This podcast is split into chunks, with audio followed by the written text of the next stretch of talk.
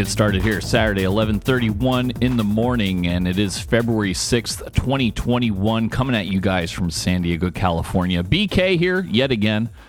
Please follow me on Twitter for breaking news throughout the week at Bravo Kilo Actual, and check out that Instagram at B K Actual. Really appreciate you guys tuning in week in, week out. Another record week. Uh, lately, the last couple weeks, you guys have a huge jump in the weekly downloads.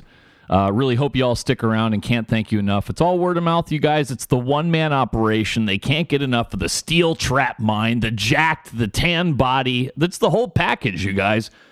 And it's a one-man show. Never forget that. Uh, this is, you know, produced and it's, uh, you know, put together uh, by myself and myself alone. The only help I get is all of you guys who send me all the great news stories, and I really appreciate you doing that. And keep them coming. And uh, I rely heavily on those because you guys send me some great ones. So enough of me stroking myself here. Let's get started with our international news.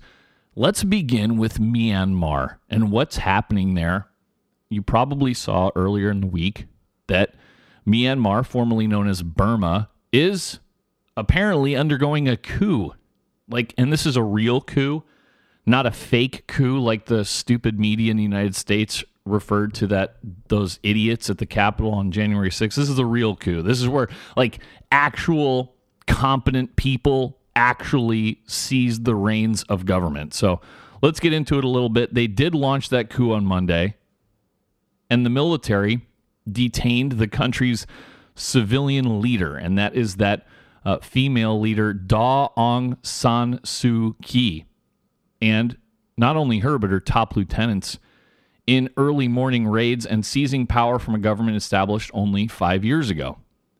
So her party was called the National League for Democracy, and officials from her party did confirm the detentions. And hours later, a military television network announced a one-year state of emergency with ultimate authority transferred to the army chief, someone named Senior General Min Aung Hlaing. And then state television broadcast a statement from the military later on that said extreme steps were necessary because of what it labeled, how about this, voter fraud in elections last November. Now, those polls had confirmed the National League for Democracy's dominance over the military's proxy party. Now, in its statement, the military said it will oversee free and fair multi-party elections after the end of the state of emergency. So, something we've seen lately. Mobile networks and the internet were intermittently down in major cities. Some local journalists went into hiding for fear that their reporting could compromise their safety. Domestic flights were suspended, and the main international airport in Yangon, which is the largest city in Myanmar, had been closed at the time.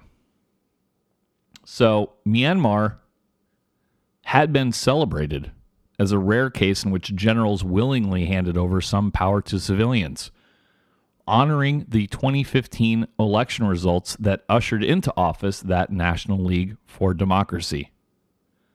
So kind of similarly to what was going on in South Africa with Nelson Mandela, the party leaders of the National League for Democracy had spent years in jail for their political opposition to the military.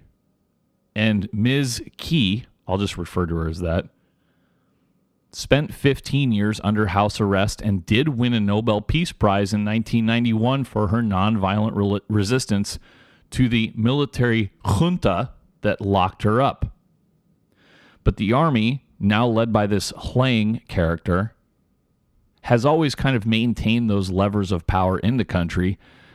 And on those detentions on Monday of those top government leaders, kind of appeared to uh, go back on their commitment to democracy. So in addition to Key, others who were reported to have been detained by their family, friends, and colleagues included President U Win Myint, cabinet ministers, the chief ministers of several regions, opposite opposition politicians, writers, and activists. Now, one historian of Myanmar says the doors just open to a different, almost certainly darker future. Myanmar is a country already at war with itself, awash in weapons, millions barely able to feed themselves, and deeply divided along religious and ethnic lines. You guys know, if you've been listening to this podcast, we've kind of periodically covered the problems with the Rohingya people. That is the Muslim minority in Myanmar. And surely this will compound that. Indeed, they have some detail in this story I'm reading from at the New York Times. In twenty seventeen was when the military kind of stepped up that campaign against the Rohingya, and that compelled seven hundred fifty thousand members of the ethnic minority to flee to neighboring Bangladesh in one of the largest global outpourings of refugees in a generation. Now, U N officials, the United Nations, have said that mass burnings of Rohingya villages, complete with systematic executions and rape, were carried out with genocidal intent. So, the latest kind of uprising was, again, provoked by concerns about fraud in those November elections. And those elections delivered an even bigger landslide to the National League for Democracy than the party enjoyed five years earlier. So, that party secured three hundred ninety-six out of four hundred seventy-six seats in parliament, while the military's party, something called the Union Solidarity and Development Party, managed just thirty-three seats. So they cried foul, as did political parties representing hundreds of thousands of ethnic minorities who were disenfranchised shortly before the vote because the areas where they lived were supposedly Uh, too racked with violence for elections to take place. And that did include the Rohingya Muslims. They were unable to cast their ballots. So, what else about here? I'm just kind of scrolling through. I have a few different tabs open, you guys. Again, I'm going to try not to repeat myself. Remember, Miz Kyi was once celebrated as that international champion of human rights, including the winning of the Nobel Peace Prize. She kind of came under fire in the last couple of years as one of the military's biggest public defenders. Like, all the human rights people were like, well, why are you standing by and saying nothing as the military is undergoing this ethnic cleansing campaign against the Rohingya? Remember that Myanmar is a Buddhist majority country. And as I've spoken of often in the past, paradoxically, they have these militant Buddhist monks there who, you know, it's kind of contrary to Buddhism, if you know anything about Buddhism.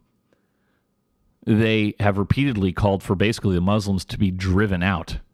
And you can find some examples of that on uh, YouTube, some of the speeches they've made. So, what else? Let me see what else we know. So, that was kind of basic, the basics of the coup. And I'm just going to this other story. We already talked about kind of how the coup was carried out. Well, the coup was effectively announced on the military-owned Mawadi T V station when a news presenter cited the two thousand eight Constitution, which allows the military to declare a national emergency. Again, the state of that emergency would remain in place for one year. And then the military quickly seized control of the country's infrastructure, suspending most television broadcasts. And in addition to the domestic flights being canceled, the internet access being canceled, the stock market and commercial banks were also closed, and long lines were seen outside of A T Ms in some places. What else about this?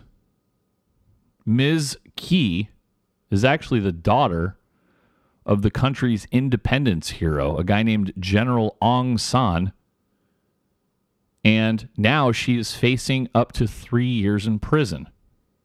So this is, you know how, you know where they're trying to get her? You know where they're trying to, how they're trying to put her in prison? Her party says she has been charged with possessing at least ten illegally imported walkie-talkies. That's how they're going to try to throw her in jail. And the law used to justify locking up the nation's elected civilian leader appeared to be intended to provide the military with a legal justification for keeping her detained. Yeah, that's right. All right, anything else? Who's the guy? Who's this General Min Aung Hlaing, the senior general? He's the army chief. Well, he is supposed to age out as army chief this summer, but now he's probably going to stick around. He's got a lucrative family business And the military, interestingly enough, in Myanmar never fell under the control of the civilian government. And they were most well known in the past couple of years, as I said, for that campaign against the Rohingya. Now, what's been the international reaction to this? Well, several major world leaders, including Sleepy Joe Biden, quickly condemned it, demanding that Myanmar's military immediately free Miz Kyi. The Biden administration suggested that it would penalize Myanmar's military hierarchy with unspecified sanctions. And the U N also weighed in, uh, said this is no good. How about China? Myanmar, that is Myanmar's biggest neighbor. They responded cautiously to this. They had cultivated cordial relations with both Miz Kyi and the military military hierarchy that detained her.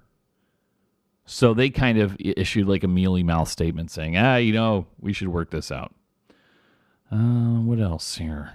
I've got a more detail on that uh, infraction that they're charging her with, the ten walkie-talkies. Yeah, this is uh, reinforces the military's penchant for using basic, like really obscure strategies to neutralize their political rivals. Does it say anything about the paperwork, actually, the, the walkie-talkies itself? The document said soldiers searching her villa in the capital had turned up these walkie-talkies that had been brought into the country without proper paperwork. That's funny. Yep. That's what they do. Drum up those charges. So it uh, remains to be seen about what is going to keep happening in Myanmar, and uh, what, you know, is uh, is this uh, is this going to be seen as just a return to the good old days, because Myanmar was controlled by those military juntas for many years, and you know only in the last five years did they have something resembling democracy. So that is kind of what happened. Now, as far as also, you guys know I'm also always interested in what they do with social media and the internet. Well, they did order mobile operators and I S Ps, internet service providers, to block access to Twitter and Instagram in the country until further notice. And they had already ordered internet providers on Thursday to block Facebook, which counts half the population of fifty-four million people as users of their service, Facebook service, until at least February seventh. Hmm. A spokeswoman for Twitter said it was, quote, deeply concerned about the order to block internet services in Myanmar, end quote. Yeah, they're always deeply concerned about the countries that choose not to do business with them. They're not so concerned about kicking people off left and right of their service here in America. I've noticed that. Kind of uh, hypocritical, if you ask me. So, the guys, that's your update on Myanmar, and we will keep an eye on that one for sure. Let's keep going around the world. How about this? Let's go to Brussels. A Belgian court on Thursday stripped a senior Iranian official of his diplomatic immunity and convicted him of organizing a thwarted bomb attack aimed at an Iranian opposition rally in France in twenty eighteen and sentenced him to twenty years in prison. This Iranian official's name was Asadollah Asadi. He was a Vienna-based diplomat. He was detained in Belgium, and he did invoke his diplomatic status in refusing to testify during his trial, which began in November. He's forty-nine years old. He did receive the maximum sentence on charges of attempted terrorist murder and participation in the activities of a terrorist group. This is a big blow to the Iranian government as it tries to persuade the United States to re-enter that twenty fifteen Iranian nuclear deal. And also, just F Y I, Iranians are going to vote in presidential elections in June. So the Iranian foreign minister, a guy named Mohammad Javad Zarif, he claimed in twenty eighteen that these bomb plot allegations were a false flag operation designed to embarrass Iran as President Hassan Rouhani prepared to travel to Europe to rally support for that nuclear deal. So what about this bomb plot? Well, the target of the bomb plot was an annual convention in Villepinte, outside Paris, of the National Council of Resistance of Iran. That is the political wing of the Mujahideen Khalq, or M E K. You guys might have heard of the group M E K. Uh, we, the United States, uh, take a dim view of them and their activities. They are, I don't know if they're, I don't know if we formally labeled the M E K a terrorist group or not, but they're definitely uh, in the fucking ballpark. Now, the leader of that council, the National Council of Resistance of Iran, is a controversial figure who has been compared to the leader of a cult, as has her husband, Masoud Rajavi, who disappeared during the Iraq War in two thousand three and has is believed to be dead. Now, Miz Rajavi has long argued for a revolution in Iran and says she would act as interim president of a new government. So prosecutors say the bomb plot was aimed at killing her and well-known international figures who also attended that twenty eighteen convention. So who were some of those international figures? Well, they included Rudolph Giuliani, the former mayor of New York, Newt Gingrich, the former House of Representative Speaker Louis Freeh. I'm sorry. Sorry, guys. I've got that. Newt, Newt Gingrich is, of course, the former House Speaker. Louis Freeh is the former F B I director. They also included Bill Richardson, the former governor of New Mexico, Stephen Harper, the former prime minister of Canada, and Ingrid Betancourt, a Colombian politician. These are like heavy hitters here. And why were they at this thing? Well, guess what? Such figures in the past have long been paid large sums of money for their appearance. Oh, okay, here we go. The M E K has a complicated history. The group began in opposition to the Shah of Iran and later was considered a terrorist organization by the European Union until two thousand nine and by the United States until twenty twelve. See, guys, the steel trap mind fucking was pulling that out of my ass. I knew it. Although I, I guess I was a little bit wrong. I wonder why we, well, I was going to say, I wonder why we stopped considering them a terrorist organization. And I mean, in twenty twelve, you know who was president? Mm, Barack Obama. So, who is well known for his love of Iranian terrorist groups. No, I'm just kidding. I'm kidding. Relax. Jeez. Uh, I got to read you guys one of the iTunes reviews I got later. I can add another bad review. Fucking people need to lighten up, man. Uh, the Belgian court also convicted three accomplices of this guy, Asadi, all dual citizens of Iran and Belgium who were given jail terms of fifteen to eighteen years and stripped of their Belgian citizenship. All three are believed to be agents of the Iranian intelligence ministry. Why, why would you give why would you give Iranian diplomats Belgian citizenship? Like, these silly Euro countries, I tell you. So that's what's going on there. And we have another kind of uh, court case. Also, how about this? Let's go to The Hague, the International Criminal Court. A former Ugandan rebel who was abducted as a child by the notorious Lord's Resistance Army and later rose to be a commander of that militia was convicted of war crimes and crimes against humanity this week. The defendant is named Dominic Ongwen. He was a nine-year-old on the way to his village school in the summer of nineteen eighty-eight when armed L R A, Lord's Resistance Army, fighters grabbed him and took him to their camp where they whipped and threatened him and began training him to be a child soldier. He's now in his early forties and he's facing life in prison on charges including rape, forced marriage, torture, enslavement, and multiple murders. Now, this is controversial because they're saying, well, Ongwen was kind of a victim here. Like, you know, what choice did he have? He was a victim of some of the same crimes he would become to be accused of, including the recruitment of child soldiers under the age of fifteen.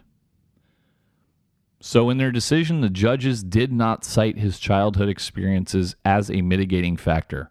So his is the first trial of a top commander of the Lord's Resistance Army. That is a group that has waged a violent campaign across Uganda and several neighboring countries from the late nineteen eighties until recently. Uh, the case brought to light details about how those fighters brutalized and mutilated their perceived enemies. The presiding judge, a guy named Bertram Schmitt, uh, he read out a long list of cruelties that he said that Ongwen had ordered. Judge Schmitt said, quote, he gave instructions to loot food, abduct people, burn down the camp, An old woman who could not carry her load was strangled and had her throat cut. His men shot, beat, and abducted civilians. And they shot them in the face and in the head to make sure they were dead. Some children were tied up into bags and beaten to death. Also, a witness saw bodies hacked in a barbaric way. Hmm. Ongwen's lawyers, as you would expect, argued their client suffered from mental disorders and said, yeah, he's been brutalized himself. Militia fighters, his lawyers claimed, turned him into a fighting machine, and he never learned to distinguish what right from wrong. But the judge countered that, saying, look, you know, we all have agency. Ongwen did not commit any crimes under duress. Human Rights Watch estimates that the L R A kidnapped at least twenty-five thousand children alone. Uh, and I'm sorry, in Uganda, just by itself. Fighting between the rebels and government troops displaced almost two million people from their homes in the country of Uganda from nineteen eighty-seven to two thousand six. They were driven out of Uganda in two thousand six. And then they went on to also terrorize villages in the Democratic Republic of Congo, South Sudan, and the Central African Republic. Uh, the prosecution, as part of their case, said, look, Ongwen had never tried to escape, unlike many other boys and men who tried to do so. Instead, prosecutors said, he followed orders, and he relished his role, and he also refused to be examined by the prosecution's mental health experts. He was found guilty of personally leading raids in which his brigade looted property and animals, set fire to homes with people inside them, killed babies. The girls were exploited, that they kidnapped were exploited as sex slaves and domestic workers. So, just a fucking tragedy all around. How about an update on this story that I brought to, wow, damn, this is a couple years ago? You guys remember that uh, Brazilian giant, uh, mining giant Vale? You remember that? They were responsible for that dam that collapsed a few years ago in the state of Minas Gerais that killed two hundred seventy people. I know I covered it at the time. That dam collapse also caused vast environmental damage. Well, they have signed an agreement this week to pay seven billion dollars in compensation to the state. And that amount to be paid was less than what the state government initially demanded. State officials still called it the biggest settlement in Brazilian history. So that dam burst destroyed almost three hundred acres of native forest and polluted two hundred miles of the local Paraopeba River, rendering it useless as a water supply. Uh, so the dam... It was built to hold waste from a nearby iron ore mine, and it collapsed on January twenty-fifth, twenty nineteen in the city of Brumadinho, burying homes, hotels, rivers, and the company's facilities under a wave of mud. So after a few days, it became clear that the company had been warned that the structure was unsafe multiple times. A report issued by TÜV Sud, a German company hired by Vale to audit the dam in twenty eighteen, that was before the collapse, vouched for the dam's safety, even though it found blocked drainage pipes and cracks. And then in twenty twenty, prosecutors investigating the case found evidence that safety reports had been fabricated for at least ten of Vale's dams, and later charged sixteen officials of Vale and the German company, TÜV Sud, Uh, with homicide. Uh, so a report by an independent commission hired by Vale themselves attested that the company knew about the safety risks at the dam since two thousand three and had multiple alerts about it through the years, especially in twenty fifteen. That was when a similar dam, partly owned by Vale, burst also, and that left nineteen dead. Uh, if you're looking at a map and wondering where this is, it's north, almost due north of Rio de Janeiro, uh, not far from the coast of the Atlantic Ocean. So the disaster destroyed not only swaths of the community surrounding the dam, but also the jobs on which Brumadinho's forty thousand residents uh, depended. Anything else about this story? Yeah, that's there's an update for you. Uh, what else? How about a couple of reversals from the Biden administration? Let's start with this one. The State Department on Friday said that it would lift a terrorist designation against the Houthi rebels in Yemen that the Trump administration had issued in its final days, revoking penalties that aides to President Biden worried would bring more pain to millions of starving people than to the rebels. So, three officials familiar with this said the Biden administration had notified Democrats in Congress that it would scrap the designation.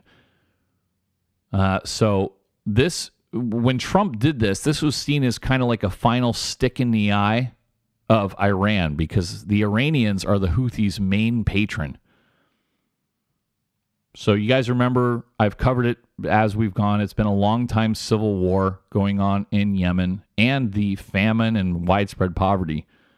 About eighty percent of Yemen's population of thirty million people live in areas under Houthi control. So according to the Biden administration and the Democrats, they say that removing the terrorist designation would save lives. Uh, they claim that the designation did not impact the Houthis in any practical way, but it did stop food and water and other critical aid from being delivered inside Yemen uh, and would have prevented effective political negotiation. Uh, so...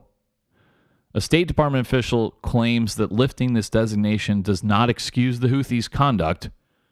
Remember, the Houthis have not only attacked civilians, but they've kidnapped Americans. Again, though, they claim that if you keep them on the list of foreign terrorist organizations, that would accelerate this uh, humanitarian crisis. This terrorist designation was in place for just under one month. So...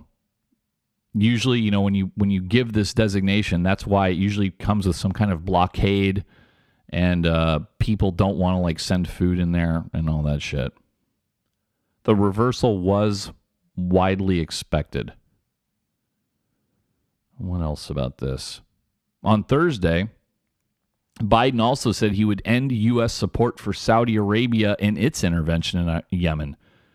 This follows accusations of indiscriminate bombings that have killed civilians and other military atrocities that could amount to war crimes. Now, Pompeo, Mike Pompeo, as Trump's Secretary of State, had accused the Houthis of a December thirtieth attack on the civilian airport in the Yemeni city of Aden, which killed twenty-seven people. But no one had claimed responsibility for that attack, and both al-Qaeda and the Islamic State are active in that area. All right, and that was one. So here's another Trump policy that Sleepy Joe halted. He is freezing plans to withdraw twelve thousand troops from Germany, American troops. And the Biden administration has ordered the Pentagon to conduct a review of how American forces are deployed around the world. Uh, this move would halt the Trump administration plan to bring some American troops home from Germany and to shift other units to Belgium and Italy. Uh, that plan, that was last summer, remember, and it rankled. It's a great word. It rankled European leaders and angered both Democrat and Republican lawmakers who view the presence of American troops in Europe and especially in Germany as cornerstone of the post-World War Two order. Okay, well, fucking how much, how long, how much longer? Uh, you know, there's never any answer to that question, okay? I don't care about World War Two anymore, man. Fucking move on, dude. It's like, this is a long time ago. I'm just saying.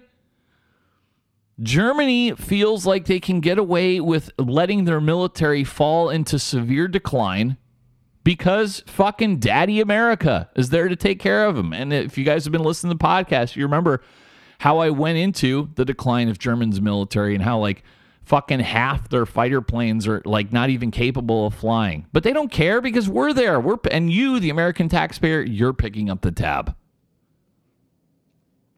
Um, I, you know, don't even get me started on other longtime U S deployments like South Korea. You know, like what are we there? I think the Koreans have a huge military. I think they can handle fucking North Korea, who can't even feed their army. I mean, give me a break. Uh, yeah, so basically Biden is signing executive order after executive order, pretty much undoing a lot of stuff that former President Donald Trump did, which, you know, that's the, you live by the executive order, you die by the executive order. Uh, anything else about Yemen here in Europe? I'm just going through here.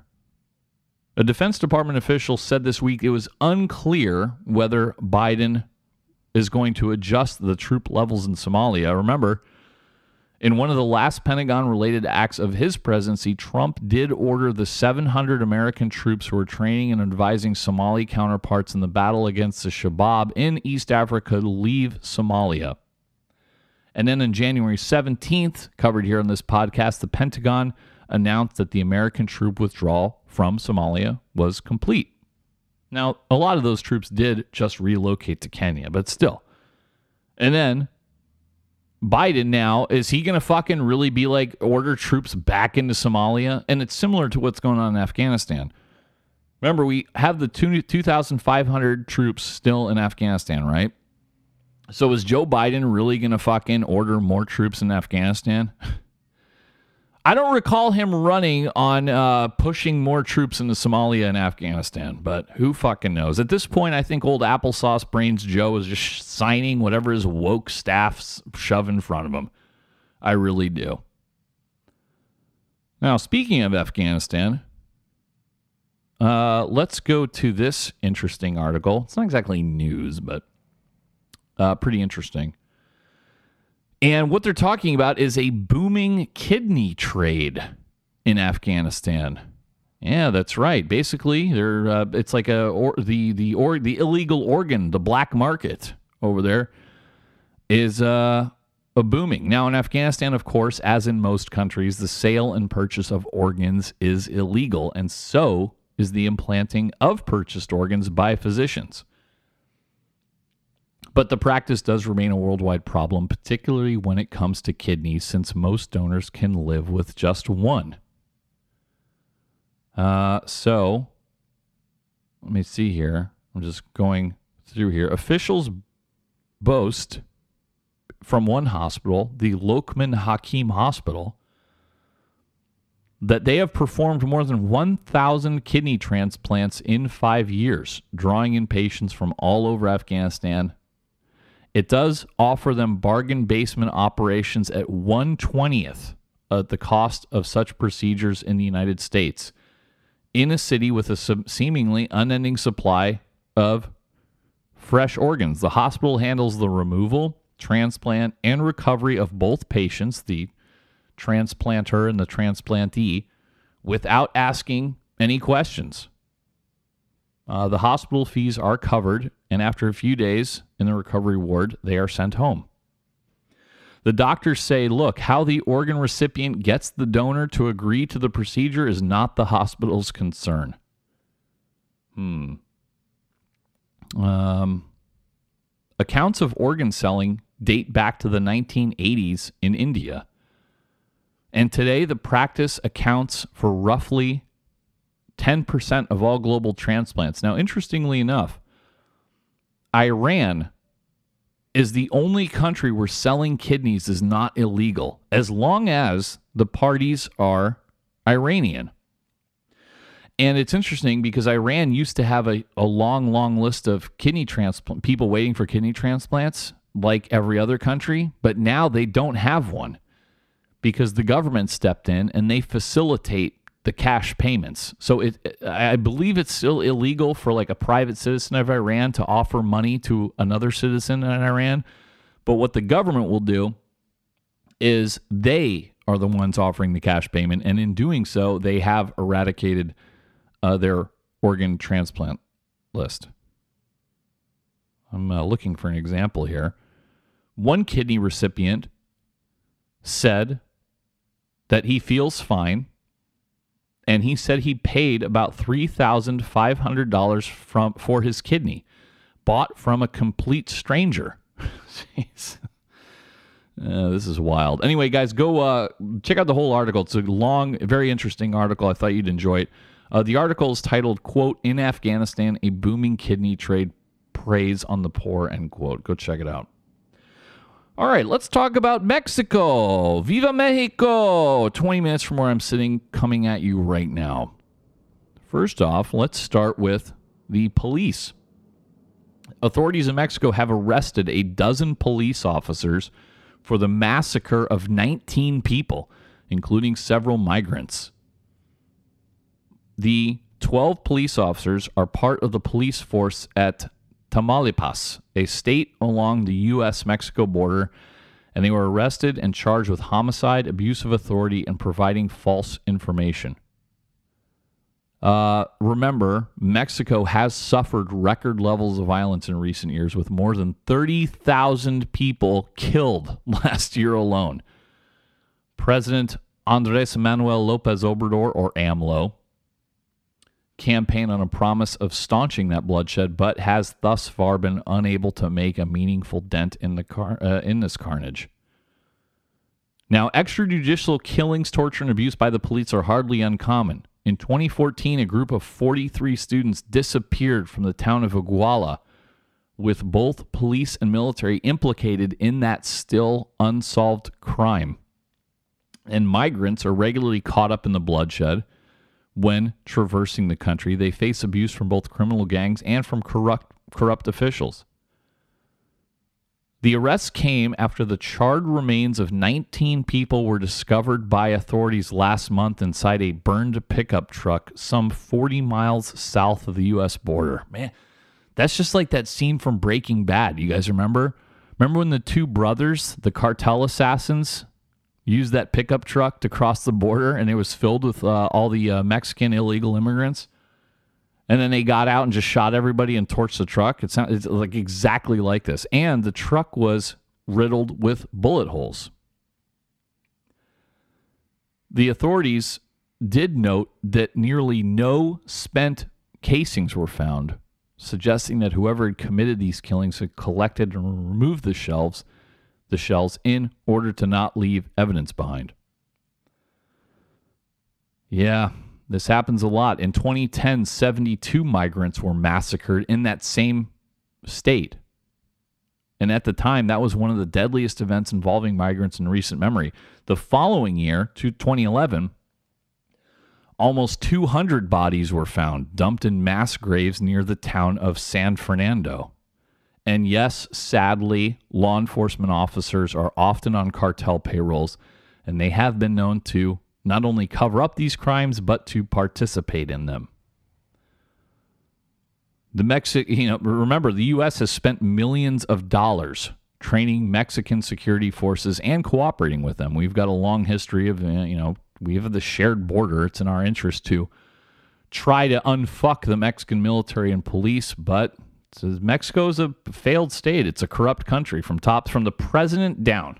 And we've learned that, as you guys know, if you've listened to this podcast, we've learned throughout the years, it's a deeply corrupt country all the way down. As far as the newest bodies, Mexican officials said that so far only four of the charred bodies have been identified. They did say that two of them were Mexicans with a history of people smuggling, and two of them were migrants from Guatemala. All right, now, let's talk about Mexico and illegal immigration. Uh, obviously, you knew the second uh, Joe Biden was sworn into office, and even before then, that the illegal immigrants were going to surge towards the border because of basically Joe Biden, and he didn't really hide it. He said, yeah, um, basically uh, anybody who wants to can come in, and I'm going to just uh, let you into the country. And I'm going to give you free health insurance, so come on in. And fucking shockingly enough, they heard this and they decided to take him up on his word. Thousands of families have already surged towards the southwestern border in recent weeks. And even the New York Times writes the following sentence, propelled by expectations of a friendlier reception. There you go. There you go. No way. Who could have predicted such a thing? Oh, that's right. I did like a fucking year ago. It's all right. Nobody listens to me. Uh, they're also encouraged by a change in Mexican policy that will make it harder for the U S to expel some of the illegal immigrants. So more than a thousand people who have been detained after crossings have been released into the United States in recent days in a swift reversal from the Trump administration's near shutdown of the border. And many people are gathering on the Mexican side, aggravating conditions there and testing America's ability and willingness to admit illegal aliens. That's I'm I'm reading from a New York Times story. I'm just going to substitute illegal aliens for migrants or whatever the New York Times uses. They're testing our ability and willingness to admit illegal immigrants during a pandemic. Yeah, you notice how they don't give a fuck about the pandemic when it comes to admitting fucking tens, if not hundreds of thousands of illegal immigrants? Yeah, all of a sudden, all the fucking mask scolds have nothing to say. To guard against the coronavirus, and get this, health authorities in San Diego have arranged housing for hundreds of arriving illegal immigrants in a downtown high-rise hotel. God. You going to stay at that hotel anytime soon? Do they name the hotel? Uh, of course they don't. So, this could create a backlash for Biden, but probably not. This renewed influx would put pressure on immigration courts already straining under a massive backlog of asylum cases. Asylum cases, put big air quotes there. Uh, they and the New York Times keeps using that long-time figure, estimated ten million illegal aliens already in the United States. The New York Times writes here, undocumented people. I've seen that ten million figure for twenty fucking years. No shit. twenty fucking years the media's been using estimated ten million illegal immigrants in the United States. So I'm just fucking guessing it's pretty it's far higher than that. Uh, let me see. Before President Trump took office, it had been the long-standing practice through several administrations to allow people facing persecution in their home countries to enter the United States and submit petitions for asylum. Yeah, again, huge air quotes there. In twenty nineteen, remember, Trump did impose a requirement that applicants wait in Mexico until their asylum requests were approved or denied. In March of last year, his administration invoked a health emergency law to effectively seal the border during the pandemic, except to citizens and legal residents of Mexico. Those who attempted to cross were summarily expelled back to Mexico. However, Mexico in recent days has begun, begun enforcing a law passed back in November that bars holding children under twelve in government custody. As a result, it has stopped accepting Central American families with young children back into Mexico, forcing the United States to keep them. Of course, we don't want to go through the kids in cages anymore. So, in order to avoid that, the Border Patrol has, guess what, been just releasing them to join family and friends across the United States. There you go. What else in here? Health authorities in that in that hotel I mentioned earlier, health authorities in San Diego have ruled that those crossing into California must remain at the hotel for ten days, and then they just let them go onward wherever they want. God. Remember, you guys thought I was exaggerating when I said Joe Biden was basically going to abolish the border, and I'd get into it on Twitter with people who are like, oh, don't be silly, B K. He's not abolishing the border. And I'm like, uh, yeah, but if you let everyone in and never deport anyone, ipso facto, you're abolishing the border, dummy. Of course, they're not going to come right out and say we're abolishing the border. They just do it through their actions. And this stupid fucking media is so in the tank for Biden, they'll never point out what I just told you right there. Oh, God. Let's see. Anything else in here? Yeah, tons and tons of it. Again, I don't have time to do the whole thing. Uh... I already talked about the new Mexican law. Mexico has stopped accepting such families from South Texas. And here's the thing. So when Trump was in office, he was willing to use the big stick, saying, oh, you don't play ball with us? Well, then we're going to fuck you. And Mexico did play ball with us, as covered in detail on the podcast throughout the last couple of years. But now that Joe Biden and woke Joe is in office, they know that they can do whatever they want, and we're back to the old days of fucking the failed, corrupt state of Mexico being able to get away with whatever they want because they know our president is a pushover. We had stupid George W. Bush was a pushover. We had stupid Barack Obama was a pushover. And now we have sleepy Joe Biden who's going to be a pushover. Trump was the anomaly about of all of them. And I don't care if you hate Trump. And yes, he's a giant oaf, for sure. It goes without saying, and he did many stupid things. One thing he did do was greatly reduce illegal immigration. That's that's a fact. That's just a fact through his policies and his willingness to stick it to Mexico. Now, if you the, the funny thing is you have to when you find the activists, they don't want illegal immigration reduced, as I've gone over many times. But publicly, public elected officials can't say out loud, uh, yes, I'm for wild, uh, unlimited illegal immigration. They can't say that out loud, but they'll quietly support all of Joe Biden's policies, which result in massive illegal immigration. And yes, as I said, Biden administration has revived the so-called catch and release system. Biden did this week sign an executive order revoking Donald Trump's ending of the controversial practice. Basically, catch and release allows illegal immigrants to remain in the United States while awaiting immigration proceedings. And as you know, that could be years. And of those, maybe half will show up, roughly. Why would you show up if it's already been like three years since you've been in, and you've already probably by that point got a job, you've got a social network, Uh, you know, you're in Los Angeles or another place that has a heavy illegal immigrant population also, and you can speak Spanish all day long, and you can live for many decades in the United States without even having to learn English. The executive order only permits Border Patrol to hold an undocumented illegal immigrant crossing the border up to seventy-two hours, and they have now seen a steady increase in border encounters since April of last year. So per long-standing practice, when long-term holding solutions aren't possible, some migrants will be processed for removal, provided a notice to appear, and released into the United States to await a future immigration hearing. Oh, and uh, here's a, a, a quote from Mc, McAllen City Manager Roy Rodriguez. They said federal officers are not even doing any COVID testing for illegal immigrants coming across.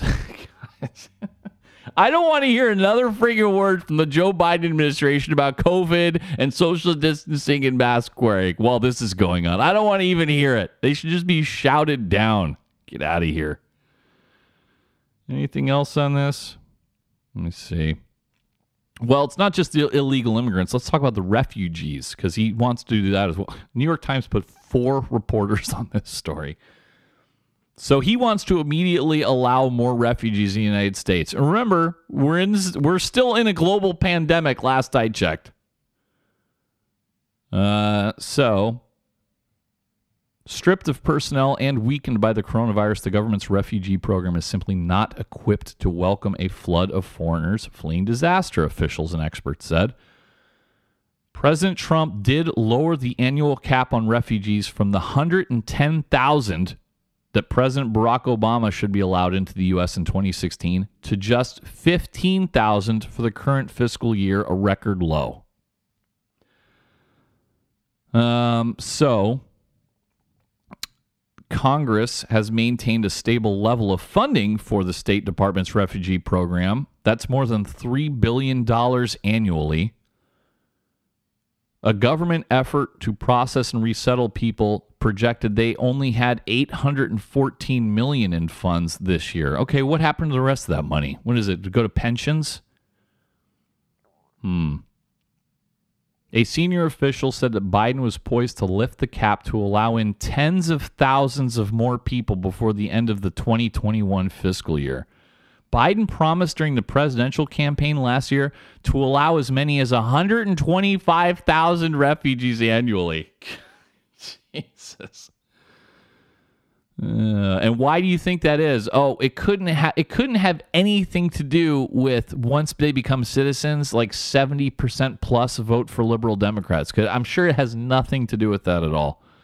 Or immigrants in general voting seventy percent plus for liberal Democrats. I'm sure this has nothing to do with that, you guys. Absolutely none. It's actually insulting that you even bring up the fucking implication.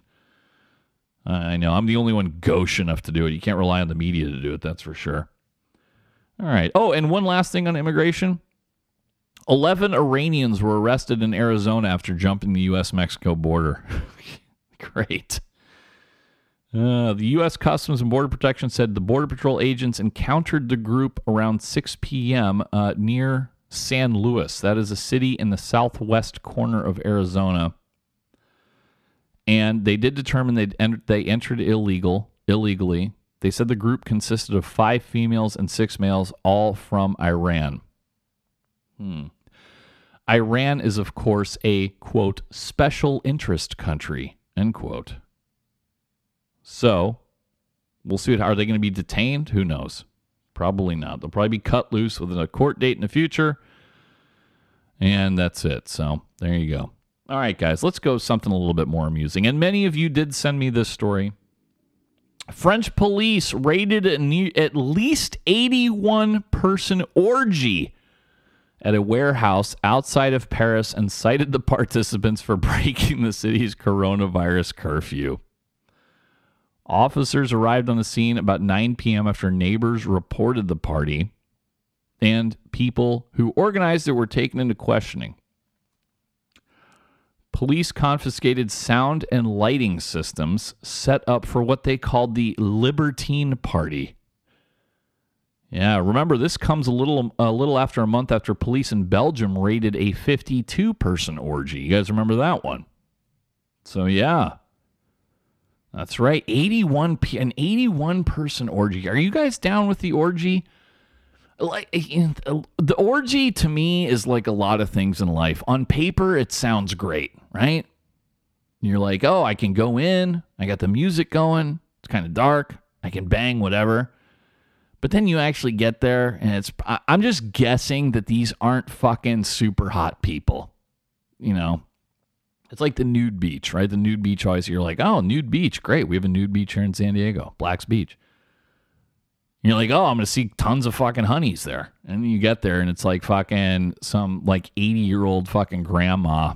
The titties are hanging down to the knees. You guys know what I'm talking about. The old dudes are fucking just dangling, all leathery. It's just not a pleasing image. I'm guessing the eighty-one person orgy is fucking similar. And the fluids. Can you imagine the fluids that you're going to deal with here? The cleanup. Who cleans up? That's what I. Who, who's the orgy janitor? How much does that guy get paid? How much would it take you guys to fucking... Okay, if a guy comes up to you, he's like, look, bro, I'm having an eighty-one person orgy at a warehouse. And I'm not going to lie, there's going to be fucking fluids everywhere. Like the ceiling, the walls... Uh, you know, dried stuff. I know I'm grossing myself out here a little bit there, but there's going to be dried puddles of fluids everywhere. You're going to need a spatula. You're going to need a power washer. I need it all cleaned up. So how much are you going to ask for that job? I mean, it's hard times right now. Maybe you'll, maybe you'll ask hundred bucks. I don't know. I don't, I'm not sure how much the orgy janitor is going to make. I'm curious though. I know some of you degenerates would not only participate in the orgy, you would probably take the money to clean up the fluids afterwards. I know. I see you. All right, what else? Uh, let's, we spoke of Somalia earlier. Let's uh, talk about them. Militants did storm a major hotel in the capital of Somalia. This was last Sunday evening. And uh, they basically uh, tried to kill a bunch of people. And the final death toll did include nine people, including four militants. They do believe that aforementioned extremist group, the Shabab, was behind the attack. This was in Mogadishu, and it took place at the Afrik Hotel, which is right on the road to the city's major international airport. It is a popular meeting place for politicians, lawmakers, and members of the security services. Uh, yeah, they said the Shabab, which is Al-Qaeda's most powerful ally in Africa and has wreaked havoc across East Africa, carried out the attack. It began about five p.m. Most of the people had been evacuated. Uh, again, five civilians at least were killed. So, yeah, I'm sure Somalia is fucking swimming right along, aren't they? Uh, let's come back here to America. A ninety-five-year-old man living at an assisted living facility in Colorado, was arrested after allegedly shooting an employee in the head who owed him money. All right, I got a lot of questions here. This was in Lafayette, Colorado. Cops were called around seven fifteen a.m., and they found an employee wounded from a gunshot. The suspect was identified as ninety-five-year-old Oki Payne. It's a good old-timey name, Oki. He was taken into custody. The employee uh, did pass away. Payne shot the victim in the head after arguing about money that the man owed him. Anything else in here? That's it. I, I want to know about this money. Like, what's an employee? Is that true? Or was he just in the throes of dementia? You know, was he thinking about something that happened like fifty years ago? Or did this guy actually like fucking be like, hey, grandpa, can I borrow like twenty bucks? But Payne has been charged with first degree murder, ninety-five years old. Like, what do you, I'm always fascinated. What do you do with a ninety-five year old guy who kills somebody? I mean, you really going to throw him into Gen Pop at the state prison? You know, you might, this is why we need to keep the death penalty around. At that point, you might as well just lead him into the chamber and fucking give him the needle. You know, just my personal opinion. Don't freak out on me. And let's do a U S military story here. How about this? An unarmed man gained access to Joint Base Andrews in Maryland this week and boarded a plane. He actually got onto a plane, and it's the type of plane typically used by senior government and military leaders. Nice fucking security, Air Force. The intrusion happened on Thursday when the civilian, whose name was not released, why not, gained unauthorized access to the flight line and boarded a C forty plane assigned to the eighty-ninth Airlift Wing. Um, if you're if you're thinking, a C forty is basically, it looks like a Boeing seven thirty-seven. It's kind of the same thing. It was designed to be an office in the sky for senior military and government leaders. Of course, Joint Base Andrews is also known as the home of Air Force One, the president's plane. So this is a big deal. Man. Um, he was booked by O S I, Air Force's O S I, Office of Special Investigations, given a federal summons for trespassing. He was then turned over to local law enforcement because he had two outstanding warrants.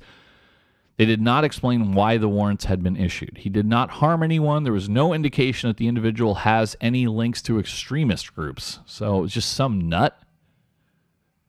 How do you, I just want to, I can't, how do you even get onto the base, much less the flight line? If you guys don't know, being on the flight line and like being around the flight line is kind of a big deal in, in the in the Air Force, at least. Like, you know, security forces usually, they're fucking patrolling that shit, and you, they control even where you go on and off of the flight line.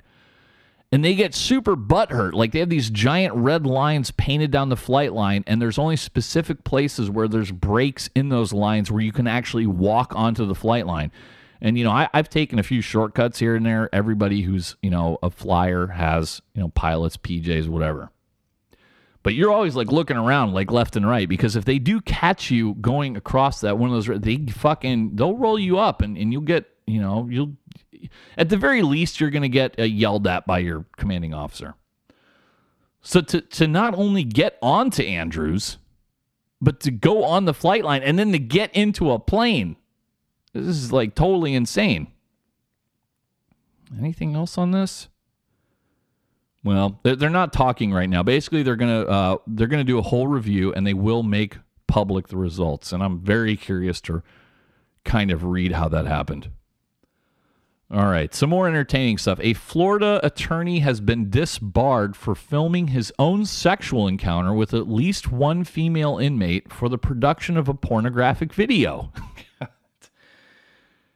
Oh, boy. Andrew Spark has been disbarred. He had already been suspended following his convictions for solicitation of prostitution. Um... He solicited sex inside attorney-client visitation rooms at two separate jail facilities in Florida. Uh, Spark even drew up a modeling contract for inmates where women would have to agree not to reveal his identity. Uh, in one instance, Spark paid a woman ten bucks after recording her giving oral sex to him at the Falkenberg Road Jail in Hillsborough County. ten, ten bucks? Reasonable. Very, very reasonable. ten bucks? Ladies, come on, man. I do imagine. I mean, you imagine how much how much clout you could have if you go to the jail and like ask inmates to do stuff for you. Like, I'm saying, like, yo, baby, I will hook you up with not one, not two, three, three packages of ramen at the fucking canteen. How about that? Ten bucks. Wow. Yeah, that is uh, that's not a lot of money. But then again, you are in jail for probably something stupid. So you're probably not the brightest uh, tool in the shed, so to speak. Okay, how about uh, a couple archaeology stories? You guys know I love those. Let's start with this one. Archaeologists have unearthed a two thousand year old mummy with golden tongues placed inside their mouths in northern Egypt. An Egyptian Dominican team working at Alexandria's Taposiris Magna Temple discovered sixteen burials in rock-cut tombs. They found inside poorly preserved mummies. You know, they're all pretty much just skulls. Uh, but yeah, their tongues were uh, gold. It is thought the dead were given gold foil amulets shaped like tongues so that they could speak before the court of the god Osiris in the afterlife.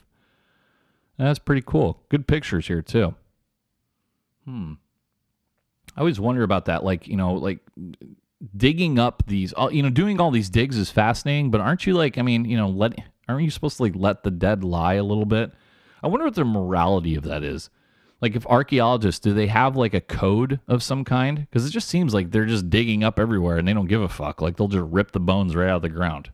Like maybe those people wanted to lay there for eternity. Like who are you? I'm just saying. And what else here? I've got the yes, I will accept your cookies, God damn it. Archaeologists, one of you guys sent me this one. Archaeologists discover friends of Caesar's inside Vatican City. These are new burials discovered inside the Roman necropolis of Santa Rosa. And these are believed to be servants and slaves of the Roman Caesars. So far, two hundred fifty magnificent burials of the Roman elite, servants, and free slaves from the Julio-Claudian era to the times of the Emperor Constantine have been unearthed inside the walls of the Vatican City. The Roman necropolis stood on the current hill of the Vatican along the ancient Via Triumphalis. Until now, only a small area of about one thousand square meters has been investigated.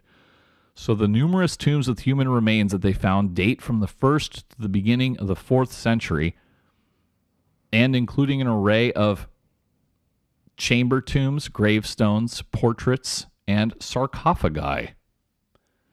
Oh, very cool. See, the Vatican's good for something besides the molestation of many, many boys over the years. Okay. How about Nepal? Let's go to Nepal here. Nepal is seeking to ban two climbers, it says faked, climbing to the summit of Mount Everest. Yeah, that's right. The Indian climbers submitted doctored photos appearing to show them atop the world's tallest peaks, and now Nepal wants to punish them by saying, well, you can't even do it for real. Apparently, fake claims of Everest climbs have become common. And what happened was they got they got punished because what happened was tourism officials in Nepal presented these two climbers, these Indian guys, with certificates, which are highly coveted, stating that they had reached the world's highest peak of Mount Everest. But then veteran mountaineers caught a few details. For one thing, an oxygen mask with no tube connecting it to an oxygen tank. There was no reflections of snow or mountains in a man's sunglasses. And the flags in a place known for very high winds were limp. They determined that the pictures were fake.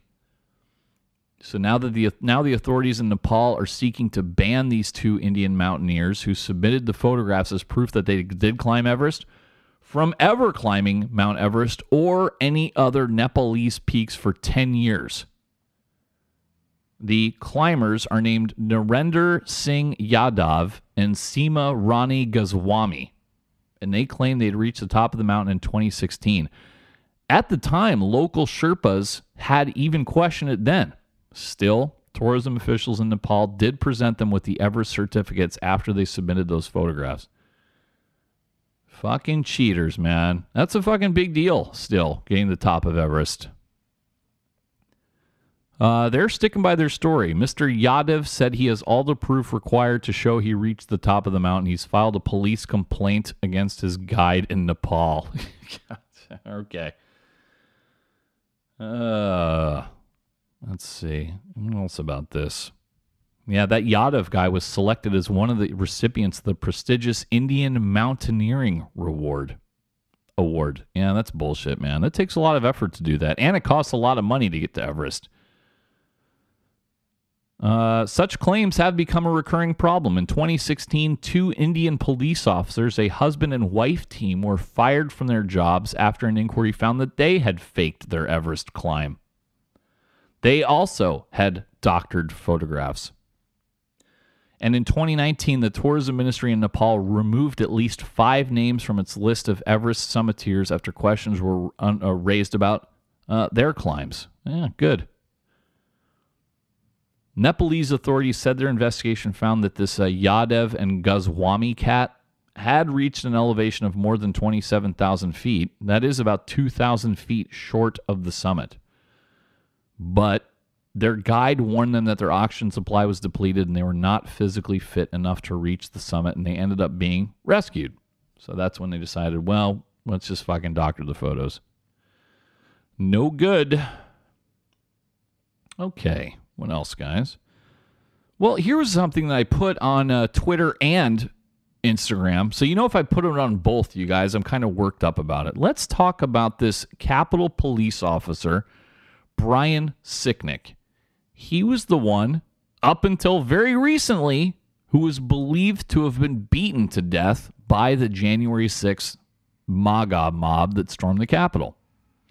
And before I give you this, obviously, he's a hero no matter what. But this is the fake news, you guys. Just now, C N N put this out. And now they're saying investigators are struggling to build a murder case regarding U S Capitol Police Officer Brian Sicknick because they don't have any evidence. And they don't have any evidence that somebody caused his death. And this follows like a month of the national media saying he was beaten to death by this mob. It's over. How many times did you guys hear? Over and over again, right? And they've been hiding the information publicly, including any findings from an autopsy that was conducted by D C's medical examiner. In a statement the day after the insurrection, Capitol Police said that Sicknick, again, still a hero for doing his job, by all accounts, trying to prevent the mob.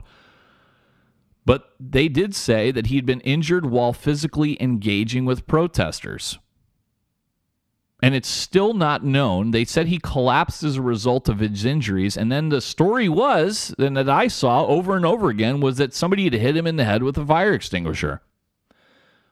But we still don't know publicly what did cause him to collapse. And according to one law enforcement official, medical examiners did not find signs that the officer sustained any blunt force trauma. So investigators believe that early reports that he was fatally struck by a fire extinguisher are not true.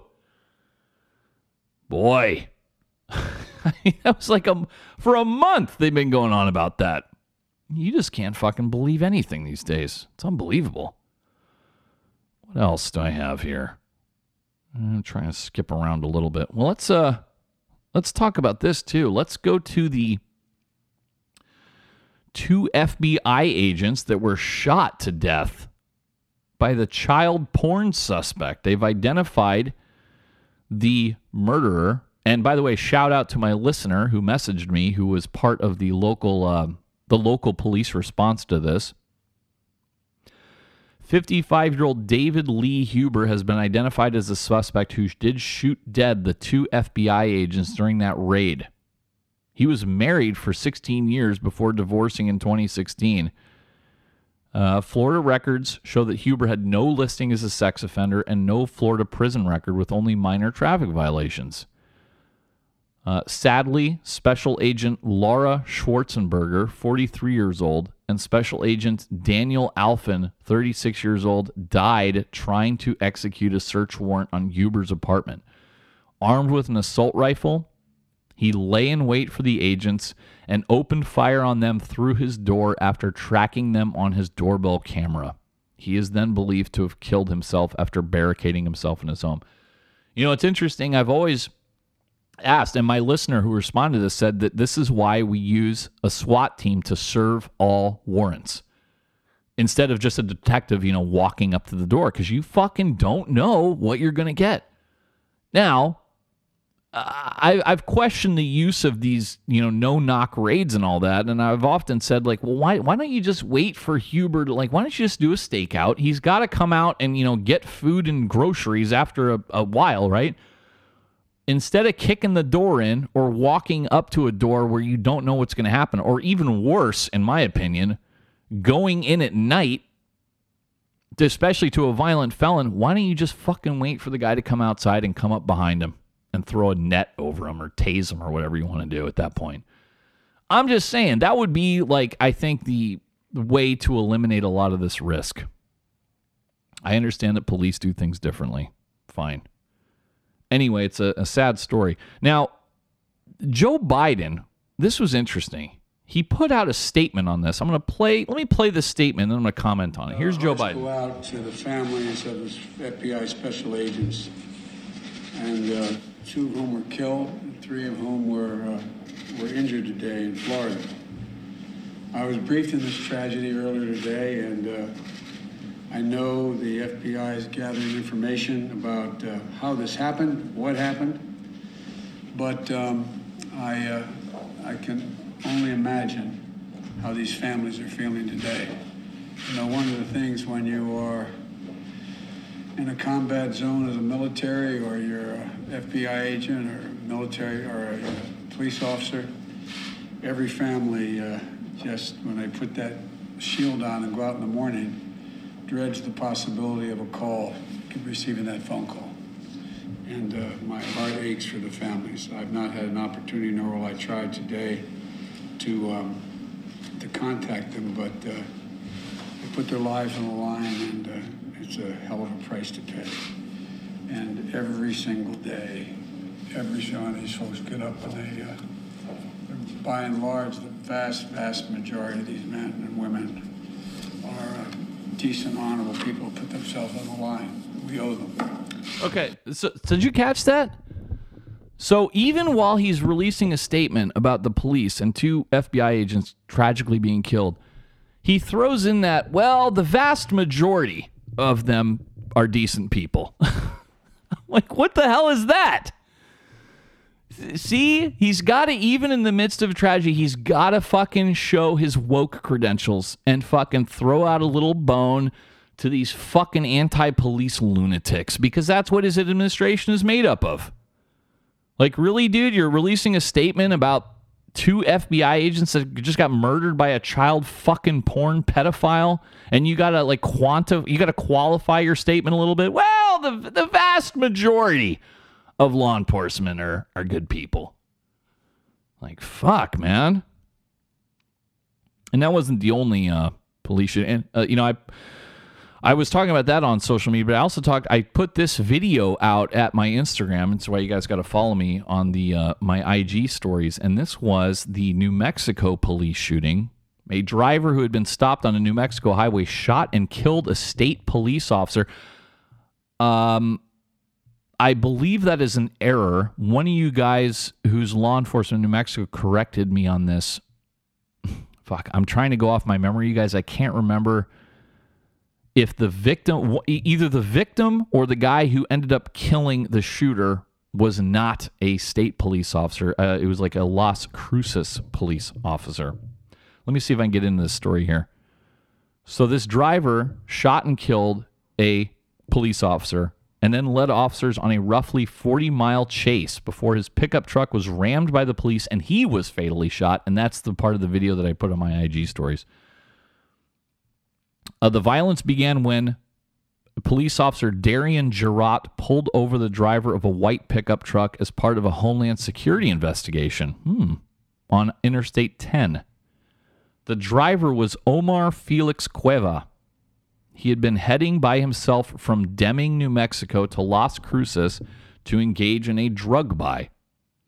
Cueva fired at least one shot at Officer Jarrett, killing him. Cueva, who had been wearing a bulletproof vest, then drove off. Um, Cueva pulled over after police officers found his truck on the highway and fired on officers who did return fire. Then they chased him farther east on I ten. Uh, they punctured his tires with strips. Uh, they rammed him. Cueva then got out of his truck, fired multiple times at the police officers, fired back, striking him at least once and killing him. Uh, a Las Cruces officer was shot in the arm during the exchange. He was treated at a hospital and released. That's very sad. Officer Jarrett was only twenty-eight years old and had been certified as a law enforcement officer in twenty fourteen. Yeah, this New York Times article is saying he was sworn in as a New Mexico state police officer in July of twenty fifteen. He was the father of three young children. Fucking horrible. Cueva was thirty-nine. He had a criminal history that included charges of drug trafficking. Yeah. I wonder uh, fucking what his uh, immigration status was, too. Horrible shit. Sorry, guys. My my uh, mic boom here is fucking with me. Let's talk about the V A. That's right, the Veterans Administration. Got a few V A stories for you. One, a former doctor at a V A hospital in West Virginia was sentenced to twenty-five years in prison after pleading guilty to federal charges that he molested three male patients. This was Jonathan Yates, fifty-two years old. I remember covering this back when it happened. He was a doctor of osteopathic medicine. Osteopathic medicine involves hand-on treatments through stretching and massaging. His patients were seeking to manage their chronic pain. Well, he was arrested in April of twenty twenty, and a grand jury indicted him a month later. Yates admitted to rubbing the genitals of two veterans. He temporarily immobilized the two veterans, one by cracking his neck and the other with the use of acupuncture needles, and then he then molested them while they were incapacitated. Oh, God. Wait, are you ready for this next one? You ready? Yates also admitted to digitally penetrating a third veteran's rectum without any medical purpose. God damn. Oh, no. Dude, okay, so what is that? The guy going, he's like, hey, doc, I had a headache. Okay, well, here's what I got to do. I got to jam my finger up your ass. I'm joking. I have to laugh, you guys. If I don't laugh, I'd cry. Wow, good riddance. And then other V A news. The family of a military veteran who died in twenty nineteen after he was bitten all over his body by fire ants while at a V A facility did file a wrongful death lawsuit. And this lawsuit claims that Joel Marable, seventy-three years old, an Air Force veteran who had advanced lung cancer, prematurely died because he suffered more than a thousand fire ant bites in two attacks shortly before his death. Now, an autopsy ordered by officials at the V A said the bites did not contribute to Marable's death. That is a claim that the lawsuit disputes. He served in the Air Force from nineteen sixty-two to nineteen sixty-eight. Um, by September twenty nineteen, he was largely immobile. On September second, the fire ants invaded his room at the facility and moved unchecked across the walls and floors and all over his body, including into his diaper. Oh, man. They claim that he was bitten more than one hundred times that day and his family was not notified. Officials at the facility then washed and relocated him. Then on September fifth, they claim he was attacked again by fire ants and bitten dozens and dozens of times. After this attack, his family was notified. Two days later, he did die. I'm, they have a picture, and I'm looking right at it. He's covered in fucking ant bites. So really, really bad. Uh, and then finally, a third V A case. The Veterans Affairs must pay one point five million dollars after uh, Denver military veterans win an equal op- employment opportunity uh, case. And these are two military veteran nursing professionals. They did file a complaint with the E E O C after a patient sexually harassed and assaulted them. So now they're going to get a fucking big check. So what happened here? These were two females. They worked in the psych unit of the Denver V A, and they said they were repeatedly subjected to abusive, vulgar, and aggressive sexual behavior while they were caring for a particular patient. One of them, Josephine Zahn, said, quote, "He would grab our breasts and grab our bottoms. He would say disgusting things like, suck my dick, let me suck your tits," end quote. Of course, the media doesn't, uh, ha- they have the good taste to not put those words in, but uh, it says like D dash dash and T dash dash, so I'm fucking putting them two to two together here. The other one, Kathy Bennett, the other uh, nurse, said that the patient actually sexually violated her. She said, quote, "I was digitally penetrated by this man," end quote. This patient sounds like he's a fucking class act. He was an amputee, by the way. He required assistance with changing his undergarments. He was accused of masturbating in front of them and calling them names like bitch and whore. Nice fucking guy, dude. Boy. We're really lucky. I mean, I you know, I'm a V A patient in San Diego out here. I, I have no complaint. I mean, it's slow, right? But other than that, I have uh, I have no complaints about it. Okay, what else? Well, let's uh, go to what do I want to do here? Let's talk about uh, Gavin Newsom, my beloved governor. Will he be recalled? Well, it's looking good so far. That's right. Failing Governor Gavin Newsom, widely uh, corrupt, responsible for not only a botched vaccine rollout, but possibly the biggest fraud in American taxpayer history with the, uh, the unemployment department. That's right. He is in danger of being recalled. Now, to, tw- to qualify for a twenty twenty-one special recall election, recall proponents have to get roughly one point five million voters' signatures. And a judge has extended the signature gathering from November to March seventeenth because of the pandemic. And they said they've already got one point four million signatures. Now, they need much more than one point five because some signatures are inevitably thrown out and all that. And you can download the recall ballot if you live here in California. And there's room for five other names at the bottom of it. So you sign it. Uh, I already I have mine printed out. I'm going to get my five friends to sign it. So you sign it, you get your five friends to sign it, and let's get this fucking bum out of here. He's corrupt, he's incompetent, and he's smug, and he's smarmy. And let's not forget the fucking coup de grace was him fucking at the French Laundry restaurant while uh, he was telling all of you to sit home and eat your fucking can of beans. He's at the most expensive restaurant in the state, yucking it up maskless with his fucking lobbyist friends. That was really, that really was the icing on the cake right there. So let's get rid of this clown. Plus, I love recalls because it, it, it checks every other politician in the country. Because they look at that, especially if it's Gavin Newsom in California, no less. Other politicians are going to fucking take that as a huge warning that they better watch their ass. So a recall election is always good every once in a while. You know, it, it really makes the other politicians uh, clench up a little bit and fucking mind their P's and Q's. So definitely, guys, go to Recall Gavin twenty twenty. Let's get rid of this clown. Now, speaking of clowns, let's go to our political roundup and talk about Alejandria Ocasio-Cortez. Yeah, she was all over the news this week, and I've got a bunch of clips here. She took to Instagram Live this week to describe what the January sixth riot was like. She talked about how she was near death, how she was almost murdered. Ted Cruz almost tried to have her murdered, you guys. Well, the only problem was she was not in the Capitol building that was breached by protesters, even though she heavily implied she was. Now, she never said she was. This is the thing, and that's why all the media rushed to her defense saying, oh, she never said she was there. Yeah, she heavily implied she was by talking about how near death she was and everything else. And she recalled hiding in a bathroom and thinking she was going to die. She was not in the domed Capitol building where the rioters breached. She was in the Cannon House office building, and I was one of the first to point this out that she wasn't even in there.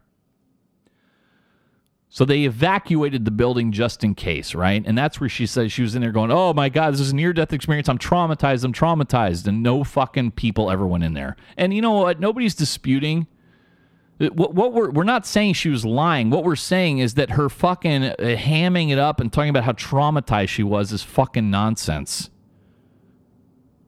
So let's go to some of the clips. First, I'm going to play a few of the clips of her on this Instagram Live where she talks about her near-death experience. And uh, let's listen to this hysteria. Men, or just this a man, just one man, going, where is she? Where is she? I start to look through the door hinge to see if I can see anything. And there's like a door here and there's like another door here. So I'm like, I'm like trying to look through do- two door hinges. Um, and so I look through this door hinge and I see this um, white man in a black beanie. Um, white bum, man. Just like open the door of my personal office and come inside the personal office and yell again, where is she? Um, and I have never been quieter in my entire life. I was just, I, I don't even know if I held my breath, but I was just, you know, here, behind there, and I just started sliding down. Um, and then all of a sudden, I hear my staffer, G, yell out. Um, and he's, he's like, hey, hey, hey, hey, it's okay, come out. Come out. So I'm like, I don't know, so deeply rattled. I'm still spit it out. Come on. The end of my life when I come out, um, and I come out, and this man is a Capitol Police officer. Okay, let me stop her there. So she says, "White man in a beanie," right?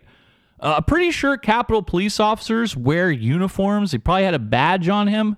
I mean, I'm just fucking saying. And uh, then she transformed into that, into talking about being a, a survivor of sexual violence for some reason. Let's hear how this goes. If you are learning things about me in the course of this live that you didn't know before, um... and it's not, you know, a thing about hiding or anything like that. But, um, you know, sometimes you just can't tell the same story over and over. So anyways, the reason I say this and the reason I'm getting emotional in this moment is because these folks who tell us to move on, that it's not a big deal, that we should forget what's happened, or even telling us to apologize, um, these are the same tactics of abusers. And um, I'm a survivor of sexual assault. Um, and I haven't told many people that in my life. Um, but when we go through trauma, trauma compounds on each other. Okay, let me just stop her there because I have a lot to go through. She never did explain like the sexual assault part at all. Uh, so then she decided to, with her colleagues, have a big emotional, uh, basically a struggle session on the House floor, you guys. And then uh, they all went there, decided to, instead of working on, you know, I don't know, the coronavirus relief package or fucking getting vaccines into people's arms or fucking opening the country back up because the economy's collapsed, instead of concentrating on that, they decide to have a big cry face session on the House floor. So let's start. I got a few clips here. Here is Representative Rashida Tlaib talking about her. Thank you so much to my colleague for her incredible courage. I asked her to go last because I get um, It's already crying. Because this is so personal. Jesus.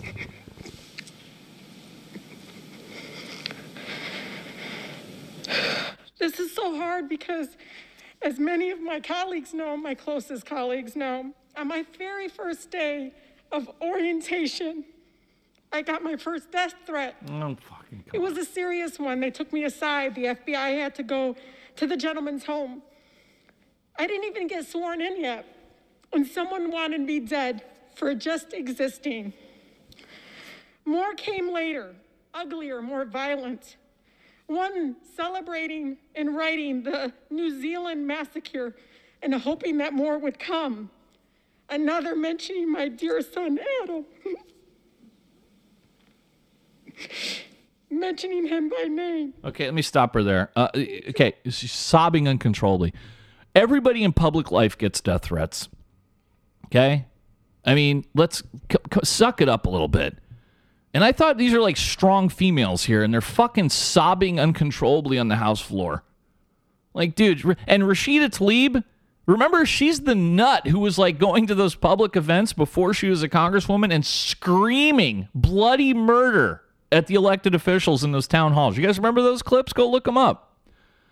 So it's a little disingenuous to see her sobbing uncontrollably, worried about some rando on the internet sending him death threats. In fact, I've gotten death threats. Are you kidding? I'm nobody. Give me a break. Everybody gets them. Uh, so that was one. Let's get to another one here.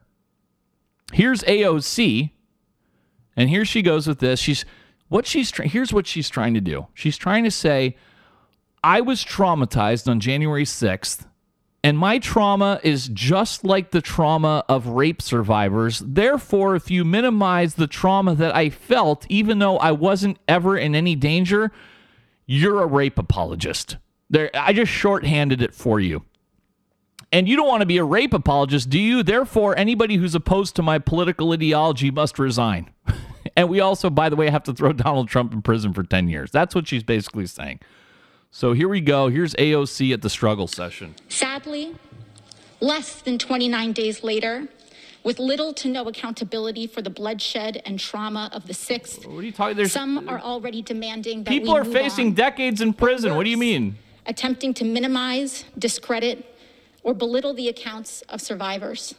Survivor. In doing so, they not only further harm those who were there that day and provide cover for those responsible. But you weren't there. They also send a tremendously damaging message to survivors of trauma all across this country. That the way to deal with trauma, violence, and targeting is to paper it over, minimize it, and move on. Sadly, this is all too often what we hear from survivors of trauma as the reason why they don't get care. That what they experienced wasn't bad enough or too bad to talk about, or that they are afraid of being invalidated, accused of exaggeration, or yes. making a mountain out of a molehill. Okay, I'm just gonna stop her there. Again. She's asking, she's like, well, it doesn't matter if I was actually in danger. I felt like I was in danger. Therefore, you must respect the way I felt. And it's just like somebody who survived a brutal rape. That's what she said. That's what she's really saying. And she's asking you to believe. And all of this, of course, is a, because she wants her political enemies to shut up, resign, or if they won't resign, at least vote the way she wants them to. That's what this is all about. And you're a fucking moron if you think it isn't. She's manipulative, and she's trying to use her survivor, big air quotes here, story as a way to manipulate not only the media, but her political enemies. And if you don't fucking see that, you're a complete idiot. And then finally, of the struggle session, this was by far my favorite. Some goof named Dean Phillips, he's a representative from Minnesota, right? And he's a white guy, and he started talking about his privilege. You can't make this up. This is the white male liberal encapsulated perfectly. This is another form of hapless Minneapolis Mayor Jacob Frye, remember, who famously let Black Lives Matter protesters burn down one of his police stations. This is this. It's basically the same guy. But this is Dean Phillips. Let's listen to this we fucking know what goofball. It feels like searching for something, anything, with which to defend ourselves, and realizing a pencil is about all we had. And we know what it feels like thinking that it's a real possibility that we would not see our families and loved ones again. We won't forget. We won't forget. But I'm not here this evening to seek sympathy or just to tell my story. Mm. Rather, to make a public apology. Here we go. For recognizing that we were sitting ducks in this room as the chamber was about to be breached. I screamed to my colleagues to follow me, to follow me across the aisle to the Republican side of the chamber so that we could blend in, so that we could blend in. Mm-hmm. For I felt that the insurrectionists who were trying to break down the doors right here would spare us if they simply mistook us for Republicans. But within moments, I recognized that blending in was not an option available to my colleagues of color. Jesus. So I'm here tonight to say to my brothers and sisters in Coll- Congress, colleagues of color, and all around our country, I'm sorry. I'm sorry.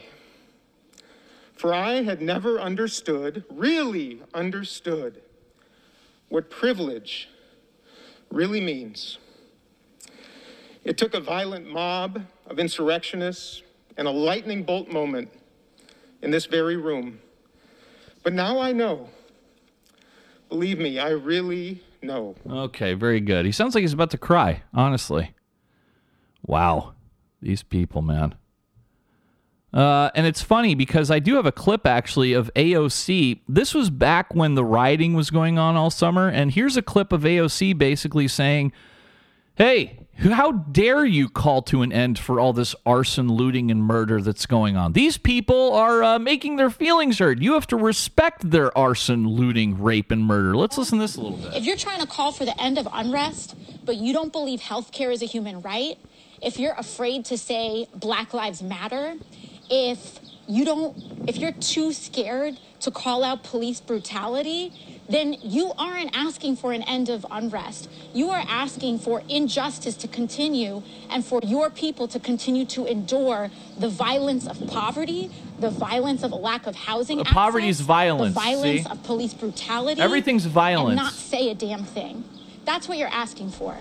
So if you're out here calling for the end of unrest, unrest. then you better be calling for health care as a human right. You better be ca- calling for accountability. She's such a goofball. Policing. You better be supporting community review boards. No. You better be supporting, uh, you know, the end of housing discrimination. No. You better be standing up to for-profit real estate developers no. that are intimidating people and trying to evict them from their homes.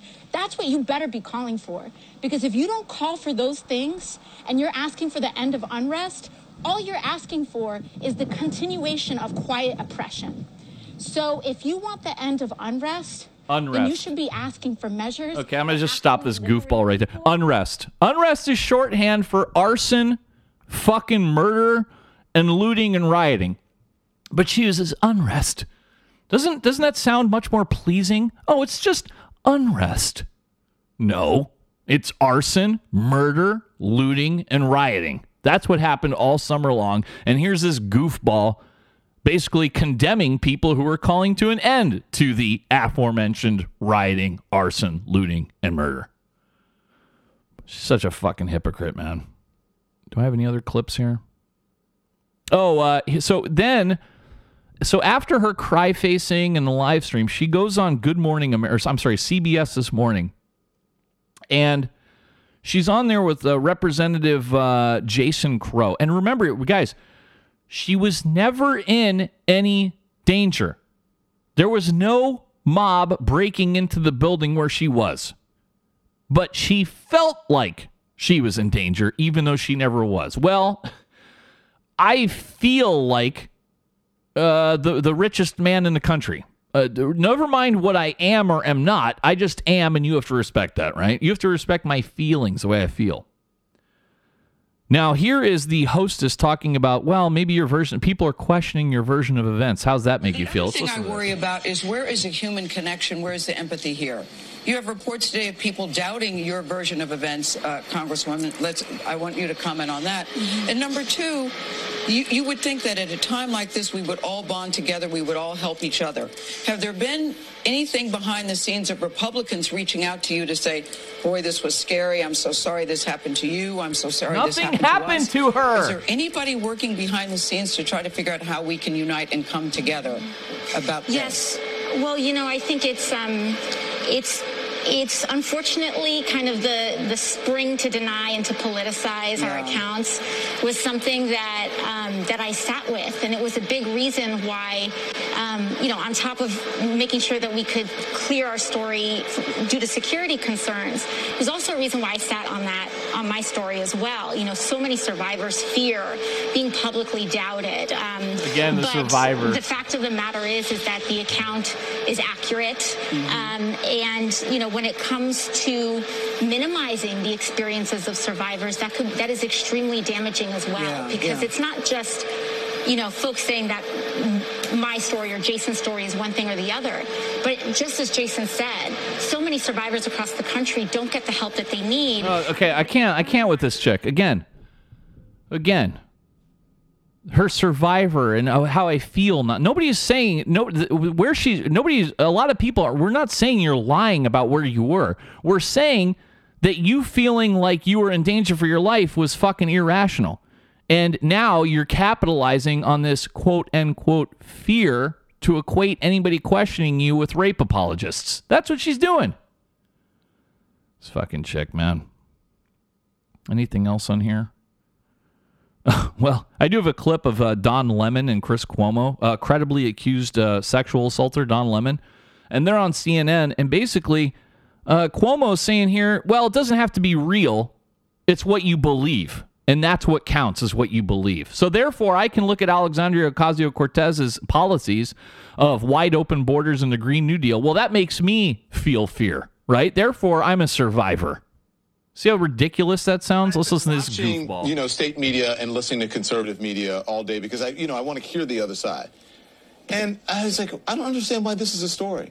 How is she you supposed don't. to know who's That's on the other side dumb. of the door? Oh, how is she supposed to know how many people were on the other side of the door? She looked not, through the door, I, just, Don. Not, there's nothing to do with anything A O C or whatever. But how I, I kept trying to figure out how the people who were actually involved in that siege and all the chaos could be criticizing someone else who was involved in it because they were. She wasn't she involved was in it. How what she thought was going on in her particular situation, it was just flat out partisanship and a distraction to Marjorie Taylor Green. They're going after That's one of the, the Democrats because the Democrats going after one of theirs. I'm yeah. telling you, Mister Noise Pollution over there at State T V and the others, they want to frame the Democrats for January sixth. They've been leaking it out all these different ways huh? that there's an untold story, that this was yeah. a setup. It's all Let B S do it. and Let their toxicity. It. And I'll tell you what, you just heard Katie Porter say A O C was freaked out. Yeah. And let me tell you, I lived a situation like that. And it doesn't have to be real, the threat, for you to believe it's, it's imminent. You and let me tell you something. Let them do it because they look like Okay, you. let me let me stop credibly accused sexual assaulter Don Lemon right there. I've had enough of him. Boy, these fucking goofballs, huh? Unbelievable. What else do I have? Is that all I have on that one? Uh yeah, so she's getting shit on all over, and she just and she you see that she was sending out fundraising emails saying, "Hey everybody, report this hashtag," because there was a hashtag Alexandria Ocasio-Smollett was going around Twitter, and she was fucking pissed about it. She sent out a letter. She was trying to intimidate uh, Twitter into taking that hashtag down. Of course, Jussie Smollett was the actor who claimed the two uh, MAGA supporters jumped him and poured bleach all over him, and in fact, none of that ever happened. You guys remember that? Good, good stuff right there. Um, oh, you know what? Since they brought up Marjorie Taylor Greene, you guys, do you notice how much they're flogging this chick? As I keep pointing out this, and I talked about her a little bit last week. She's some nut, you know, with all kinds of wacky conspiracy theories. But because the media is so starved for Trump-esque content, they will not stop talking about this chick. She, unlike Trump, I mean, Trump was the president. You know, he's like the top dog. You know, of course the media is going to talk about that a lot. especially as controversial as Trump did, and, you know, how hilarious he was often. But Marjorie Taylor Greene is one of four hundred thirty-five congresswomen from a fucking hillbilly district in northwest Georgia, right? She's no, she's nobody, basically. But the media is elevating her to this, like, huge deal because they want to make her the face of conservative Republicans. Therefore, they can blast her like they blasted Trump and say, well, anybody, anybody who's a Republican, you're just like her. That's what they want to do. So you'll notice that. Go look at stupid Jake Tapper's Twitter feed. Like, basically, eight out of ten of his tweets are, were all about Marjorie Taylor Greene all fucking week long. Again, fairly irrelevant. One of four hundred thirty-five congresswomen. And she was in the news because top House Republicans refused to punish her for spreading conspiracy theories. They condemned the freshman's previous comments, but declined to take away her posts on influential congressional committees. And yeah, she's got a bunch of fucking wacky conspiracy theories, but I, as long as she votes to cut my taxes, that's what I care about. You can have all the wacky conspiracy theories you want. What do I care? Uh, so there was a big... I'm not going to get into the whole her and Liz Cheney thing. It's it's too boring for me. But there was one funny uh, uh, clip that I had. This was uh, this was after this vote when she's getting grilled by uh, C N N, and she started uh, getting into it with the C N N reporter. Let's listen to this uh, play out. That being said, I'm going to let you guys go about your day. I know you got many things. Yeah, I'll take some questions. Yeah. I know you talked yesterday. I listened to your speech, but you said on a video in January of twenty nineteen, I'm just going to read it to you verbatim. You said it's been taken out of... Who, who are you with? What's your name? I'm Jessica Dean. With C N N. By our law, representatives and senators can be kicked out and no longer serve in our government. And it's a crime punishable by death is what treason is. This is what you said. Did you see my Did you see my speech yesterday? I, how many How many stories did you report on Russian collusion conspiracy lies? No, I want to know. Have you apologized for Russian collusion conspiracy lies? Have you? I, I don't have to. I stand by the fact that you said Nancy Pelosi is guilty of treason, and that's... I think you heard my speech yesterday. You owe the people an apology. You lied about President Trump. You owe the people an apology. I've done mine yesterday. Okay, next next question. Okay, yeah, there you go. I do love how she slams the C N N because, yeah, that that's the thing. C N N, they're fucking, they have a lot of nerve uh, pointing out wacky conspiracy theories when they were the chief conspiracy theorists over the fucking Trump is a Kremlin agent nonsense for the last four years. Among many other conspiracies, the Brett Kavanaugh teenage gang rape ring conspiracy theory. Remember, that was another one heavily promoted on C N N. You guys remember that? My buddy, Michael Avenatti, they had him on C N N many, many, many times.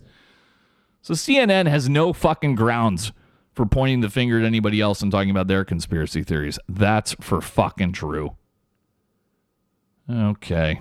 Well, let's move on from that, you guys. It's, uh, boring me to tears. Let's go to the coronavirus update. Let's uh, get into it here. How are we doing? Well, our cases are way down. That's good. We have twenty-six point eight million total reported cases of coronavirus, and the fourteen-day change is minus thirty-one percent, right? Uh, and deaths... We are at four hundred fifty-nine thousand three hundred sixty-one deaths in the United States, and our fourteen-day change is down five percent. You would expect deaths to lag the cases, but we are significantly down from the peak, which was right around mid-January. Uh, so February fifth, we saw three thousand five hundred fifty-six coronavirus deaths. And again, a big decrease of that, which is uh, a good thing. Cases have declined thirty percent over the last two weeks. Like I said, hospitalizations are falling. Uh, one hundred thousand deaths have been announced in twenty twenty-one. We do have those variants from overseas that are worrisome.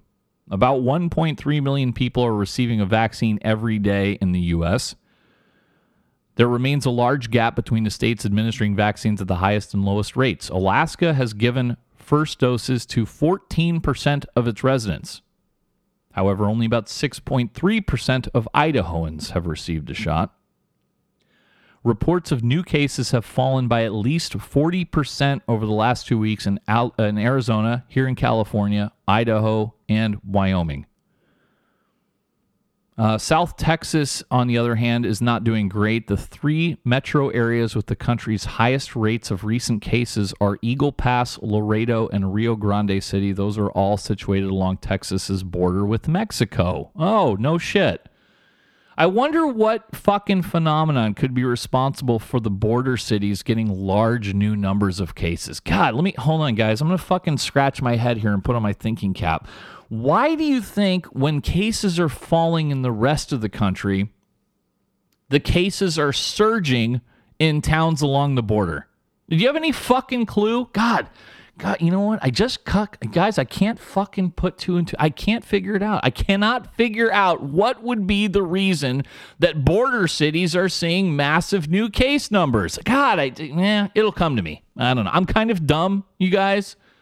So maybe one day somebody smart will explain to me why cases are rising in cities along the U S Mexico border. Obviously, this is related to what I was talking about earlier with illegal immigration. Hopefully, you were intelligent enough to get my jokes, my humor. I expect a lot of my audience that way. Uh, what about our live updates page? Let's go to it and um, see what we got here on our live updates page. Well, it's going to be hard. It might be hard to get a second dose. They're having problems scheduling people, so that's no good. I'm already scheduled to get my second dose. I have a hard date set. Coronavirus testing in the U S is declining. They've been trending downward for more than two weeks. And uh, this raises the possibility that testing has reached a ceiling. Maybe, I think a lot of people just don't care anymore. Like, yeah, you know, they've either had it or they don't care that they if they have it or not. They're like, well, I'll just get a vaccine. Fuck it.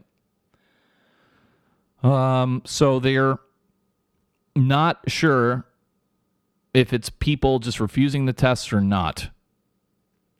So why are the testing numbers going down?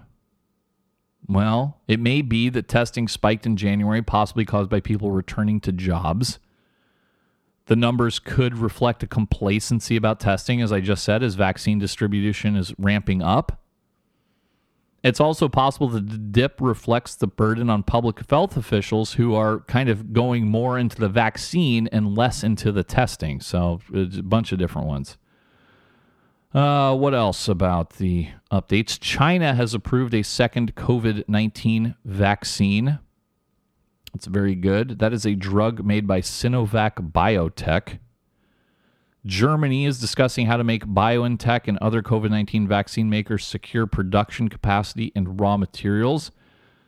Uh, Havana, Cuba, has started a nightly nine p.m. curfew. The country of Cuba has four vaccines in development. About five hundred protesters marched against coronavirus restrictions in Switzerland. Uh, they don't like the masks.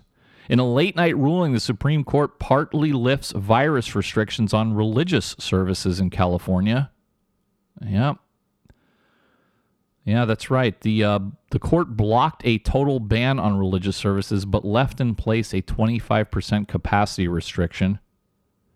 And uh, what else? They said don't take a selfie with your vaccine card, because that might make you vulnerable to identity theft or scams, because the card has your full name and birthday on it, as well as information about where you got your vaccine. So don't do that. I know you guys love the selfies. Um, what else? A lot of people seem to be smoking again. That's funny. While tobacco sales in the United States have generally fallen in recent decades, fourteen percent of Americans smoked in twenty nineteen compared with nearly twenty-one percent in two thousand five. The decline did flatten last year. So they think people are uh, smoking while they're trapped inside. Okay, what else? Uh, nine top New York state health officials have quit in re- recent months, citing Governor Andrew Cuomo. They said uh, morale has plunged and they're getting tired of his uh, shtick, so they don't like him. Tom Moore, one hundred years old, has passed away. He is the one hundred-year-old Army veteran whose charity walks in the past year raised tens of millions of dollars for British hospitals and made him a national symbol of stiff upper lippedness in the U K. Well, sadly, he did uh, pass away finally, but pretty good, one hundred years old, so rest in peace. Russia's vaccine has been safe and effective, a published study shows. A peer-reviewed article in the prestigious medical journal The Lancet showed the vaccine has an impressive ninety-one point six percent efficacy rate against the virus and is completely protective against severe cases of covid nineteen. Wow. Remember, Russia had drawn criticism from Western experts when it approved the vaccine for emergency use last August, before late-stage trials had even begun, and there was a lot of skepticism around it. But The Lancet is a well-respected medical journal and appears to be working. This is funny. The Biden administration is weighing plans to directly send masks to all Americans. Yeah, because that's the problem. Nobody's aware of masks now. You can't get a mask anywhere. It's so hard to find a mask. Every fucking liquor store has like fifty masks at the counter. It's so stupid. This is symbolic, symbolic nonsense, obviously.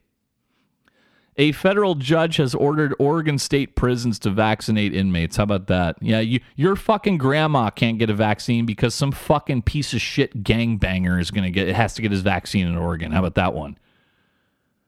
Unbelievable. This is the order. This order is the first such order in the nation. And this comes as many states have declined to make vaccinating prisoners a priority. Good. They shouldn't be. Yep, it's not clear whether or not the state intends to appeal. And then this was a story that was a little bit old, but it was fucking too funny to go by because I had to mention it. Uh, Philadelphia let these college kids distribute vaccines, and the result was a disaster. And uh, a couple of you guys did send me that story. That was the, uh, it was called Philly Fighting COVID. Uh, and they had, uh, so one thing they did, they um, they added a privacy policy quietly that will allow it to sell users' personal data. One volunteer alleged the twenty-two-year-old C E O had pocketed vaccine doses. Another described a free-for-all where unsupervised eighteen and nineteen-year-olds vaccinated one another and posed for selfies for Instagram. uh, go read the whole thing. Go go Google um, Philly fighting COVID, guys, and read all the hilarious details. And the funny thing is the woke politicians actually thought that was a good idea, which shows you how smart they are. Anything else about the vaccine? Okay, let's move on from our COVID. I'm already running out of time, you guys. It's fucking insane how quickly this happens. Uh, what else?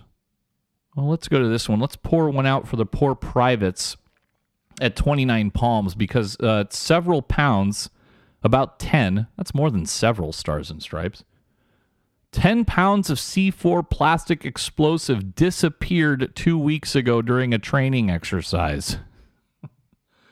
They do think the explosives might have been stolen. But yeah, this is during a training exercise. This is the Integrated Training Exercise two twenty-one at twenty-nine Palms. It involved about three thousand five hundred Marines or sailors. Uh, C four usually comes in thin one and a quarter pound blocks. The Naval Criminal Investigative Services is leading the investigation. I joked on Twitter. I was like, man, How, they're probably doing a fucking, they're probably all online, just walking around in the desert looking for this shit. Poor guys. Uh, twenty-one men have accused the Lincoln Project co-founder of online harassment. This was too funny. And the reason I tell you this story is uh, one of my favorite woke vets who recently blocked me, you guys know who he is, is the Lincoln Project uh, consultant on veteran affairs. And he's very proud of his association with this group. Well, John Weaver, one of the co-founders of the prominent anti-Trump group, the Lincoln Project, had for years sent unsolicited and sexually provocative messages online to young men, often while suggesting he could help them get work in politics, according to interviews with twenty-one men who received them. And uh-oh, his solicitations, including sending messages to a fourteen-year-old, asking questions about his body while he was still in high school. God, gross. Uh, Oh, man. I'm going quickly, you guys, because I got a lot to get to still, and I want to get through it. I put this video on my I G. Did you guys see the fucking three people who are dead after a dispute over snow shoveling in Pennsylvania? That's right. Around nine a.m. Monday, the shooter, Jeffrey Spade, got into an argument with James and Lisa Goy, who lived across the street while sno- shoveling snow, snow from his driveway. It turns out the Goys were shoveling snow from their parking spots and putting it across the street onto Spade's property. Spade asked them to stop, and the argument escalated quickly. As they argued, Spade went into his house, retrieved a handgun, came back outside, firing multiple shots at the Goys, hitting them. They're wounded. He goes back into his house, pulls out his A R rifle, and then fucking basically executes them. And they did pull the uh, clip off of social media. However, I anticipated that they would do so, and I saved the clip, which I am going to play for you right now as I pull it up. Here we go. Fucker. Fuck you. Fuck you, you fucking I'll dumb. Make your life live in hell. Live in here, dickhead. What? You heard me. Fuck you, you fucking scum. You would probably... You're the fucking scumbag. No, no, you don't fucking bother with nobody. He's got a gun behind. He's a fucking dog. You're a pussy. Fuck you. Pussy, pussy, pussy. Go ahead. Here he Go comes ahead. Out with a handgun. Go ahead. Go ahead.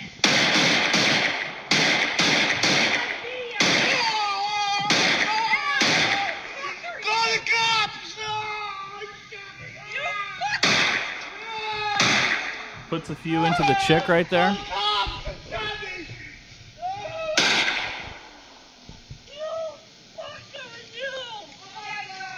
All right, so now he's now he's walking back into the house while the two are like rolling around. And then a few good Samaritans come up, and they're like, "Hey, what happened here?" And the guy.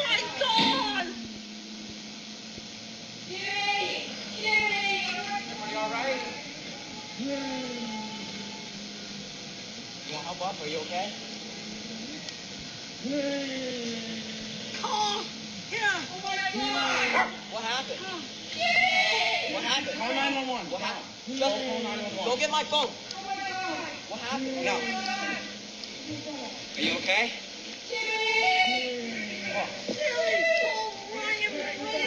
Here he comes with the rifle. Walks up to the chick. You should have kept your fucking...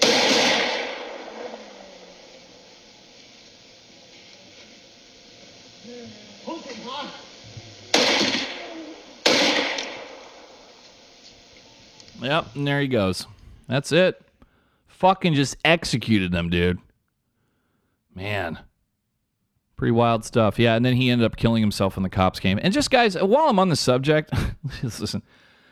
Look, I think I'm more accessible than pretty much every podcaster there is with, you know, the direct messages. And I, I like hearing from you guys, and I'm glad you send me the stories. A little bit of a bone to pick. Don't fucking, when I put something on Instagram or Twitter...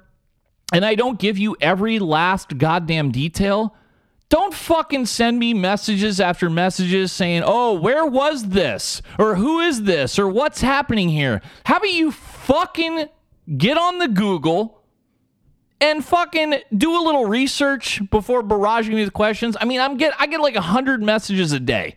I don't have time to answer fucking every single last detail. And if I put uh, something on my I G, it's usually something pretty extraordinary that's easily Googleable.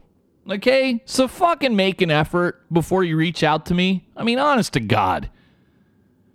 Remember when, when I put up on my Instagram the cop car rolling over the protesters? You can clearly see the name of the city on the cop car. And yet I get a fucking one hundred messages. Where was this?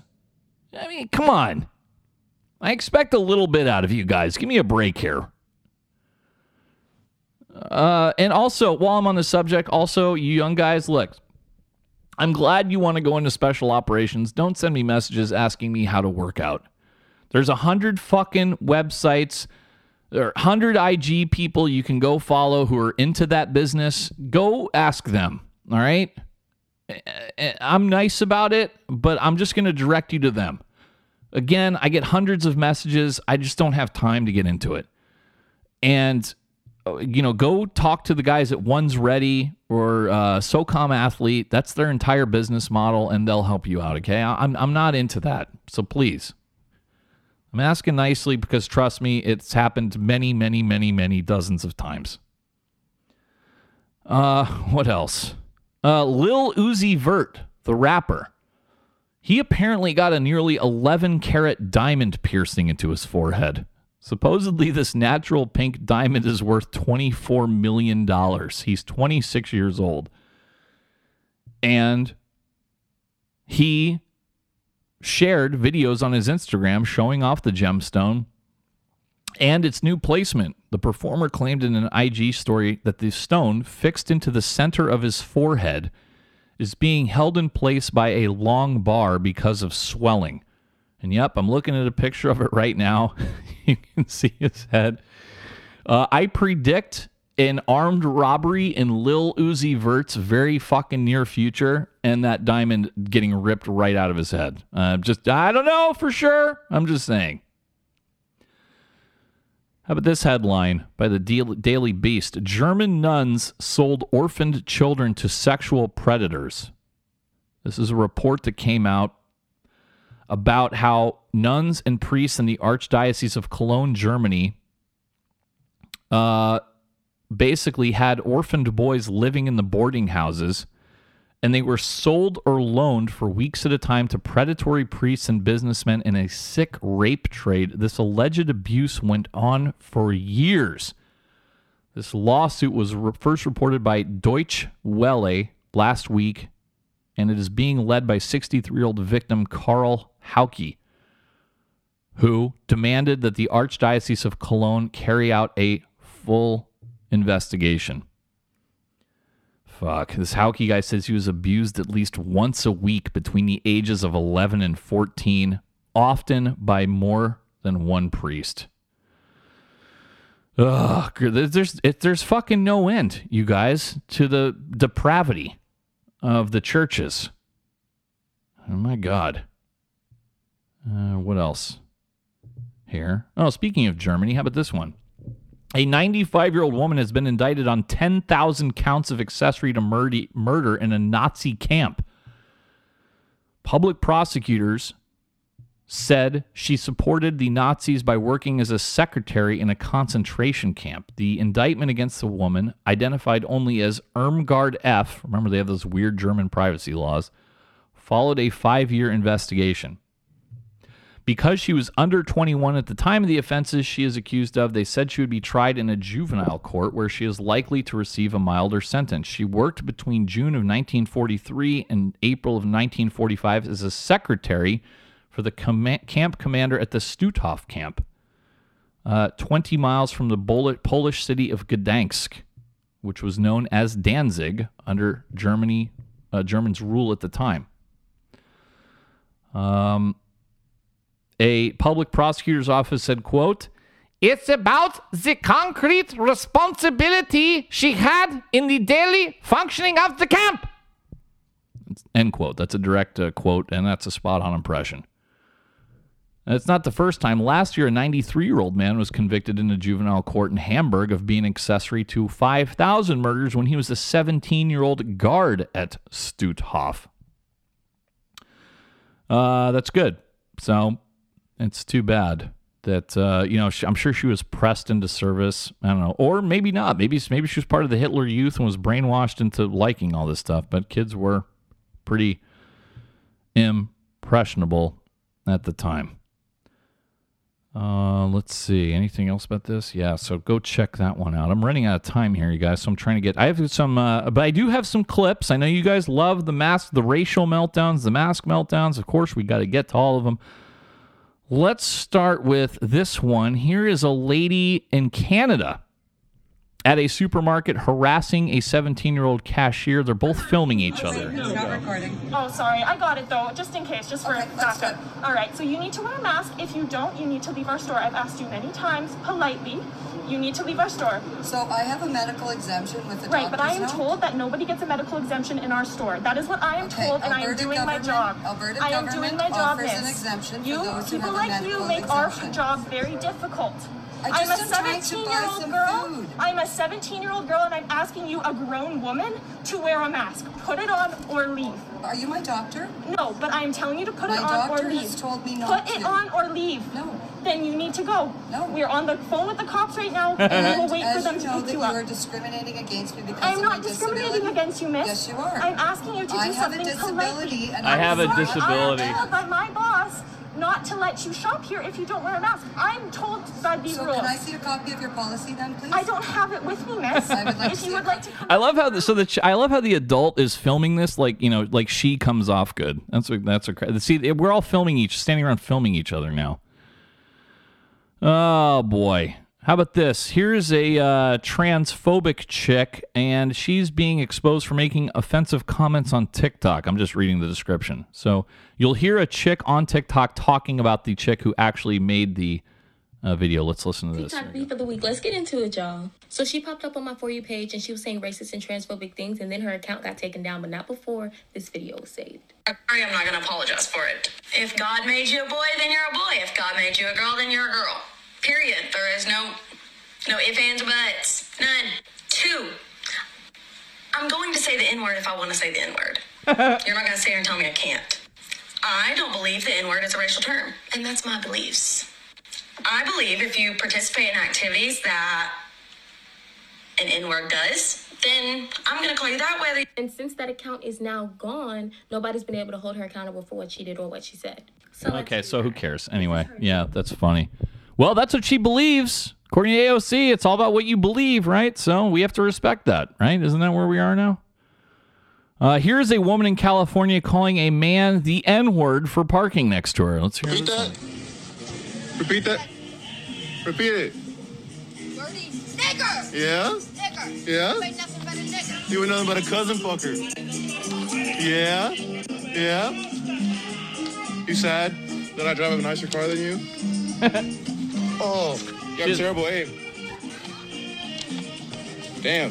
Where are you gonna throw? Your cousin didn't teach you that while you were fucking? We've already called the cops on her. She's in that. Okay, apparently, and I'm just reading the description. Apparently, this was in San Diego, and uh, that was a joint that she flicked at him. Do I have any more here? Here is a chick who's wearing a Miami-Dade homicide police jacket, and a Miami-Dade police did say that the person in this viral video is a retired uh, Miami-Dade Police Department civilian employee. Uh, you're going to hear her ca- pa- calling somebody who parked in front of her a Jew. Let's listen to this. Move your fucking car, you stupid Jew! Motherfucking piece yeah. of shit! Just because you're Jewish and a Democrat doesn't give you a right to stay there! Move it! Move it! Oh my God. Move it! Move your car! Move it! Your... All right, that's it. Fucking... Oh, man. That's funny.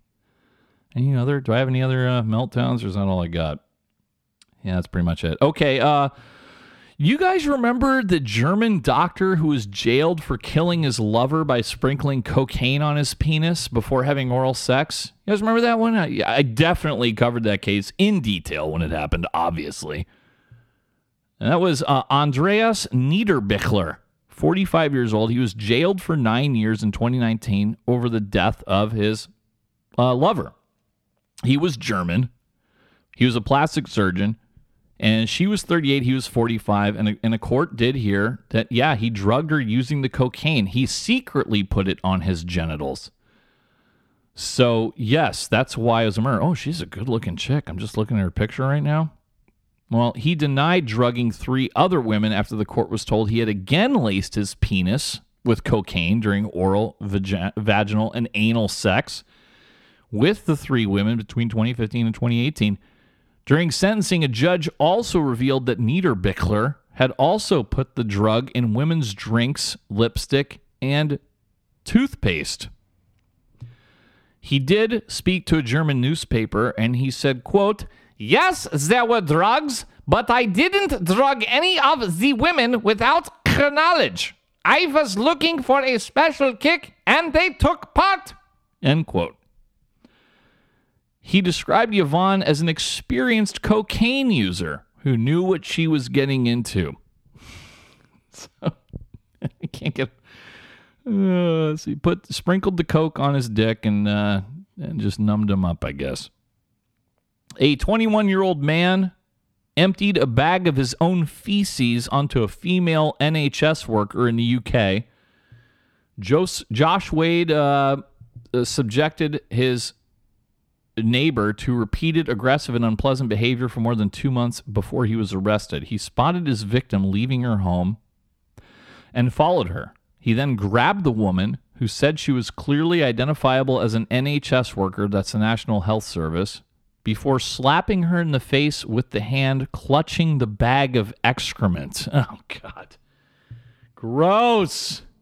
Oh, that's nasty. What other depraved stories that I have here? Uh, let's see. A former rugby player has been arrested minutes after brutally killing a pensioner, older older guy, seventy-six years old.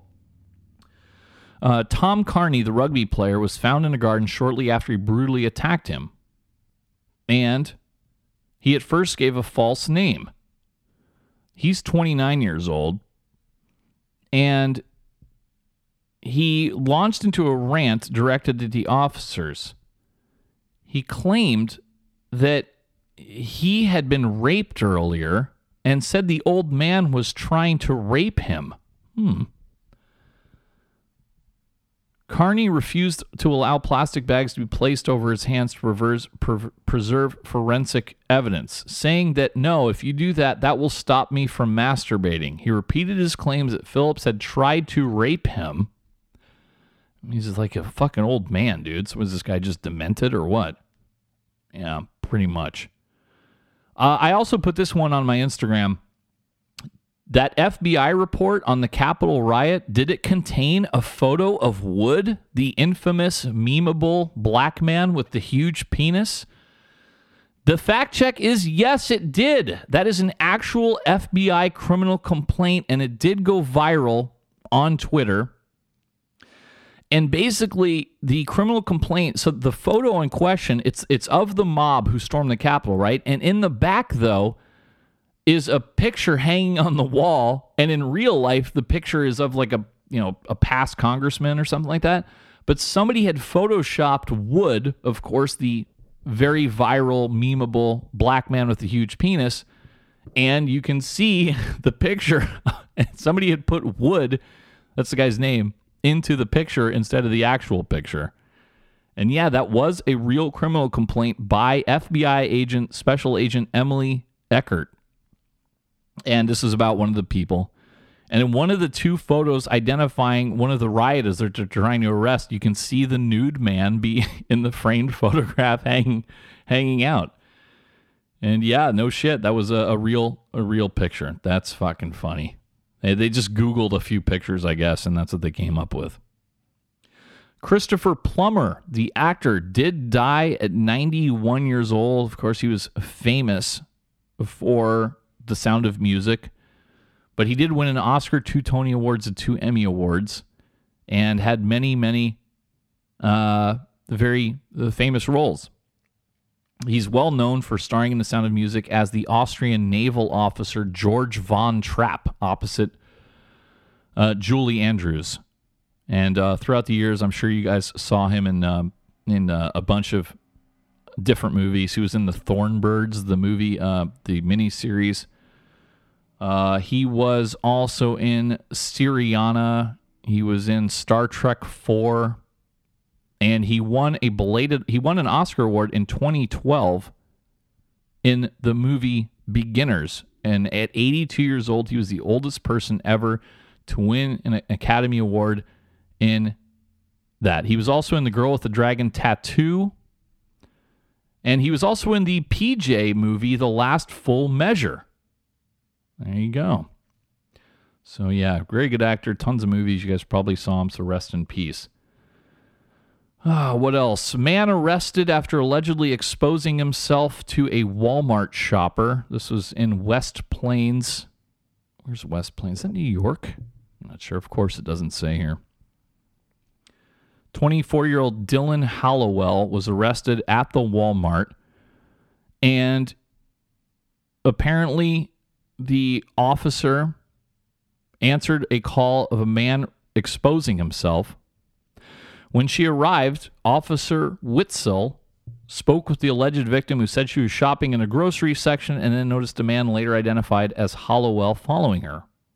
When she was in a frozen food aisle, she said she turned to see Hallowell standing about ten feet behind her with his penis out of his pants, and he was touching it. The woman told the officer she continued shopping, and Hallowell kept following her, continually masturbating while exposing himself at least five times in different grocery aisles. Oh, the Walmart, man, it never fails. It never fails to entertain. Elderly woman and her actor husband, I'm sorry, her actor son, found dead in her luxury Manhattan home. Her son was sixty-four. They lived together for decades. Why am I telling you this story? Well, it's pretty interesting because they believe the son, William Weddle, sixty-four years old, lived with the decomposing corpse of his ninety-five-year-old mother, Agnes Weddle, for about a week, trying to cover up the smell with air freshener before he, too, died inside the department, the apartment. He had a history of mental illness and heavily drinking. He may have overdosed on painkillers, and a source told the New York Daily News that he was found nude and appeared to have been masturbating when he died. God. Yeah, bro, you can't do that. You know you're going to get caught, and the, there's going to be like fifty cops standing around fucking just cracking on you, dude. Oh, man. I wonder if it was like porn on a computer. Was his hand around his crank, or what What exactly What exactly went down here? Oh, boy. Uh, and then, uh, where was this? Was this in the U K? Yeah, over in the U K, uh, speaking of Walmart, a sixty-six-year-old man in Sussex County in the U K, he was caught masturbating in a Walmart.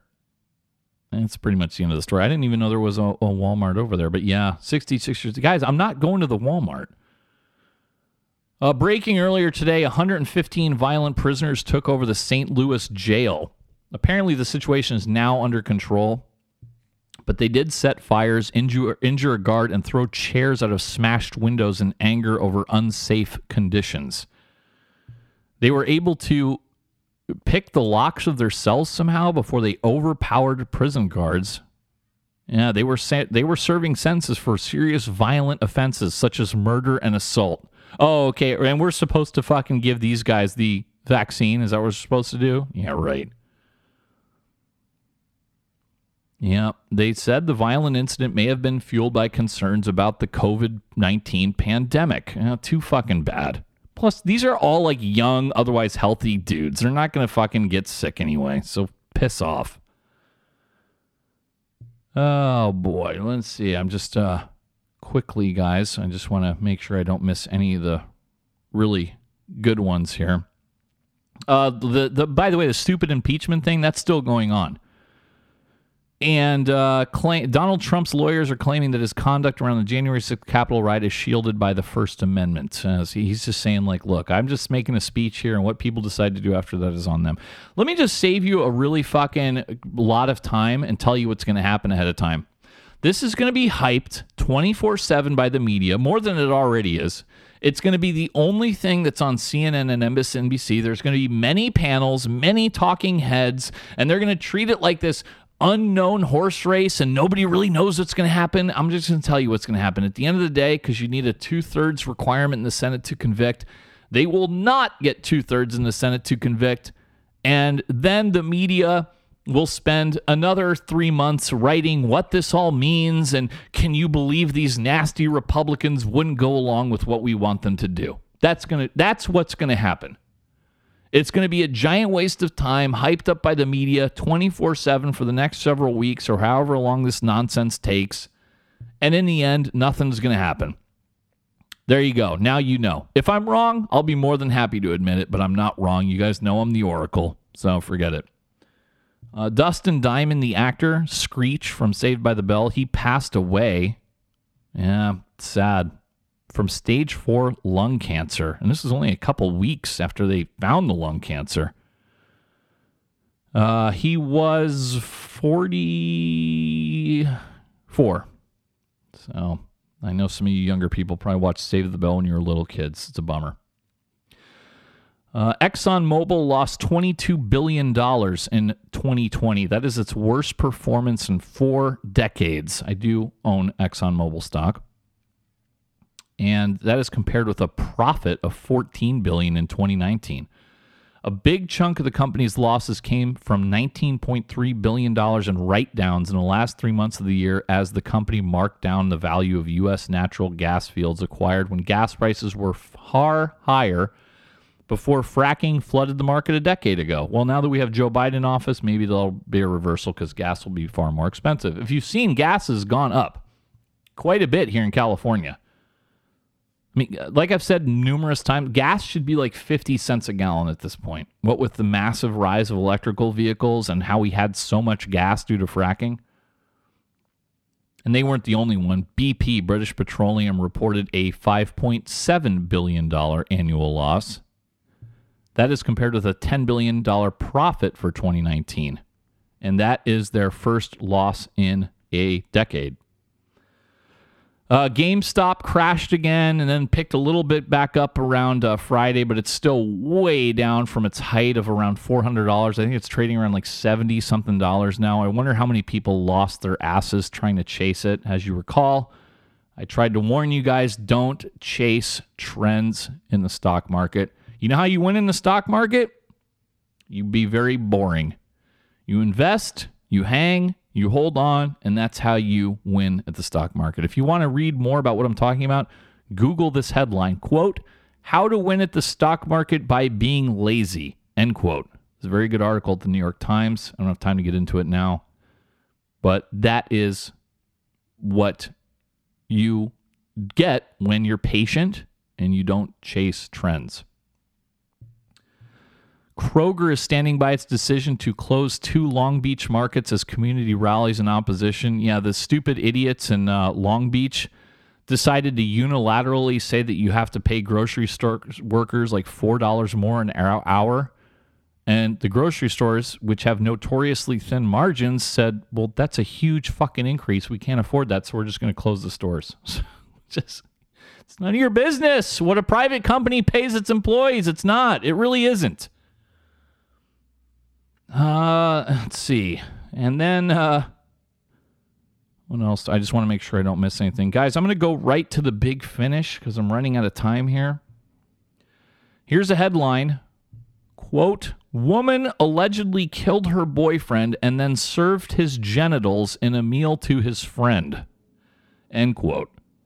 This was over in Morocco. A thirty-year-old unnamed woman is accused of murdering her partner after he revealed that somebody else wanted to marry him. Oh, don't do that, bro. The police said the woman was enraged after she discovered it, as they had been together for seven years, and she was contemplating the rest of their future. So she then decided to kill her boyfriend. They don't say how. This is a story at the India Times.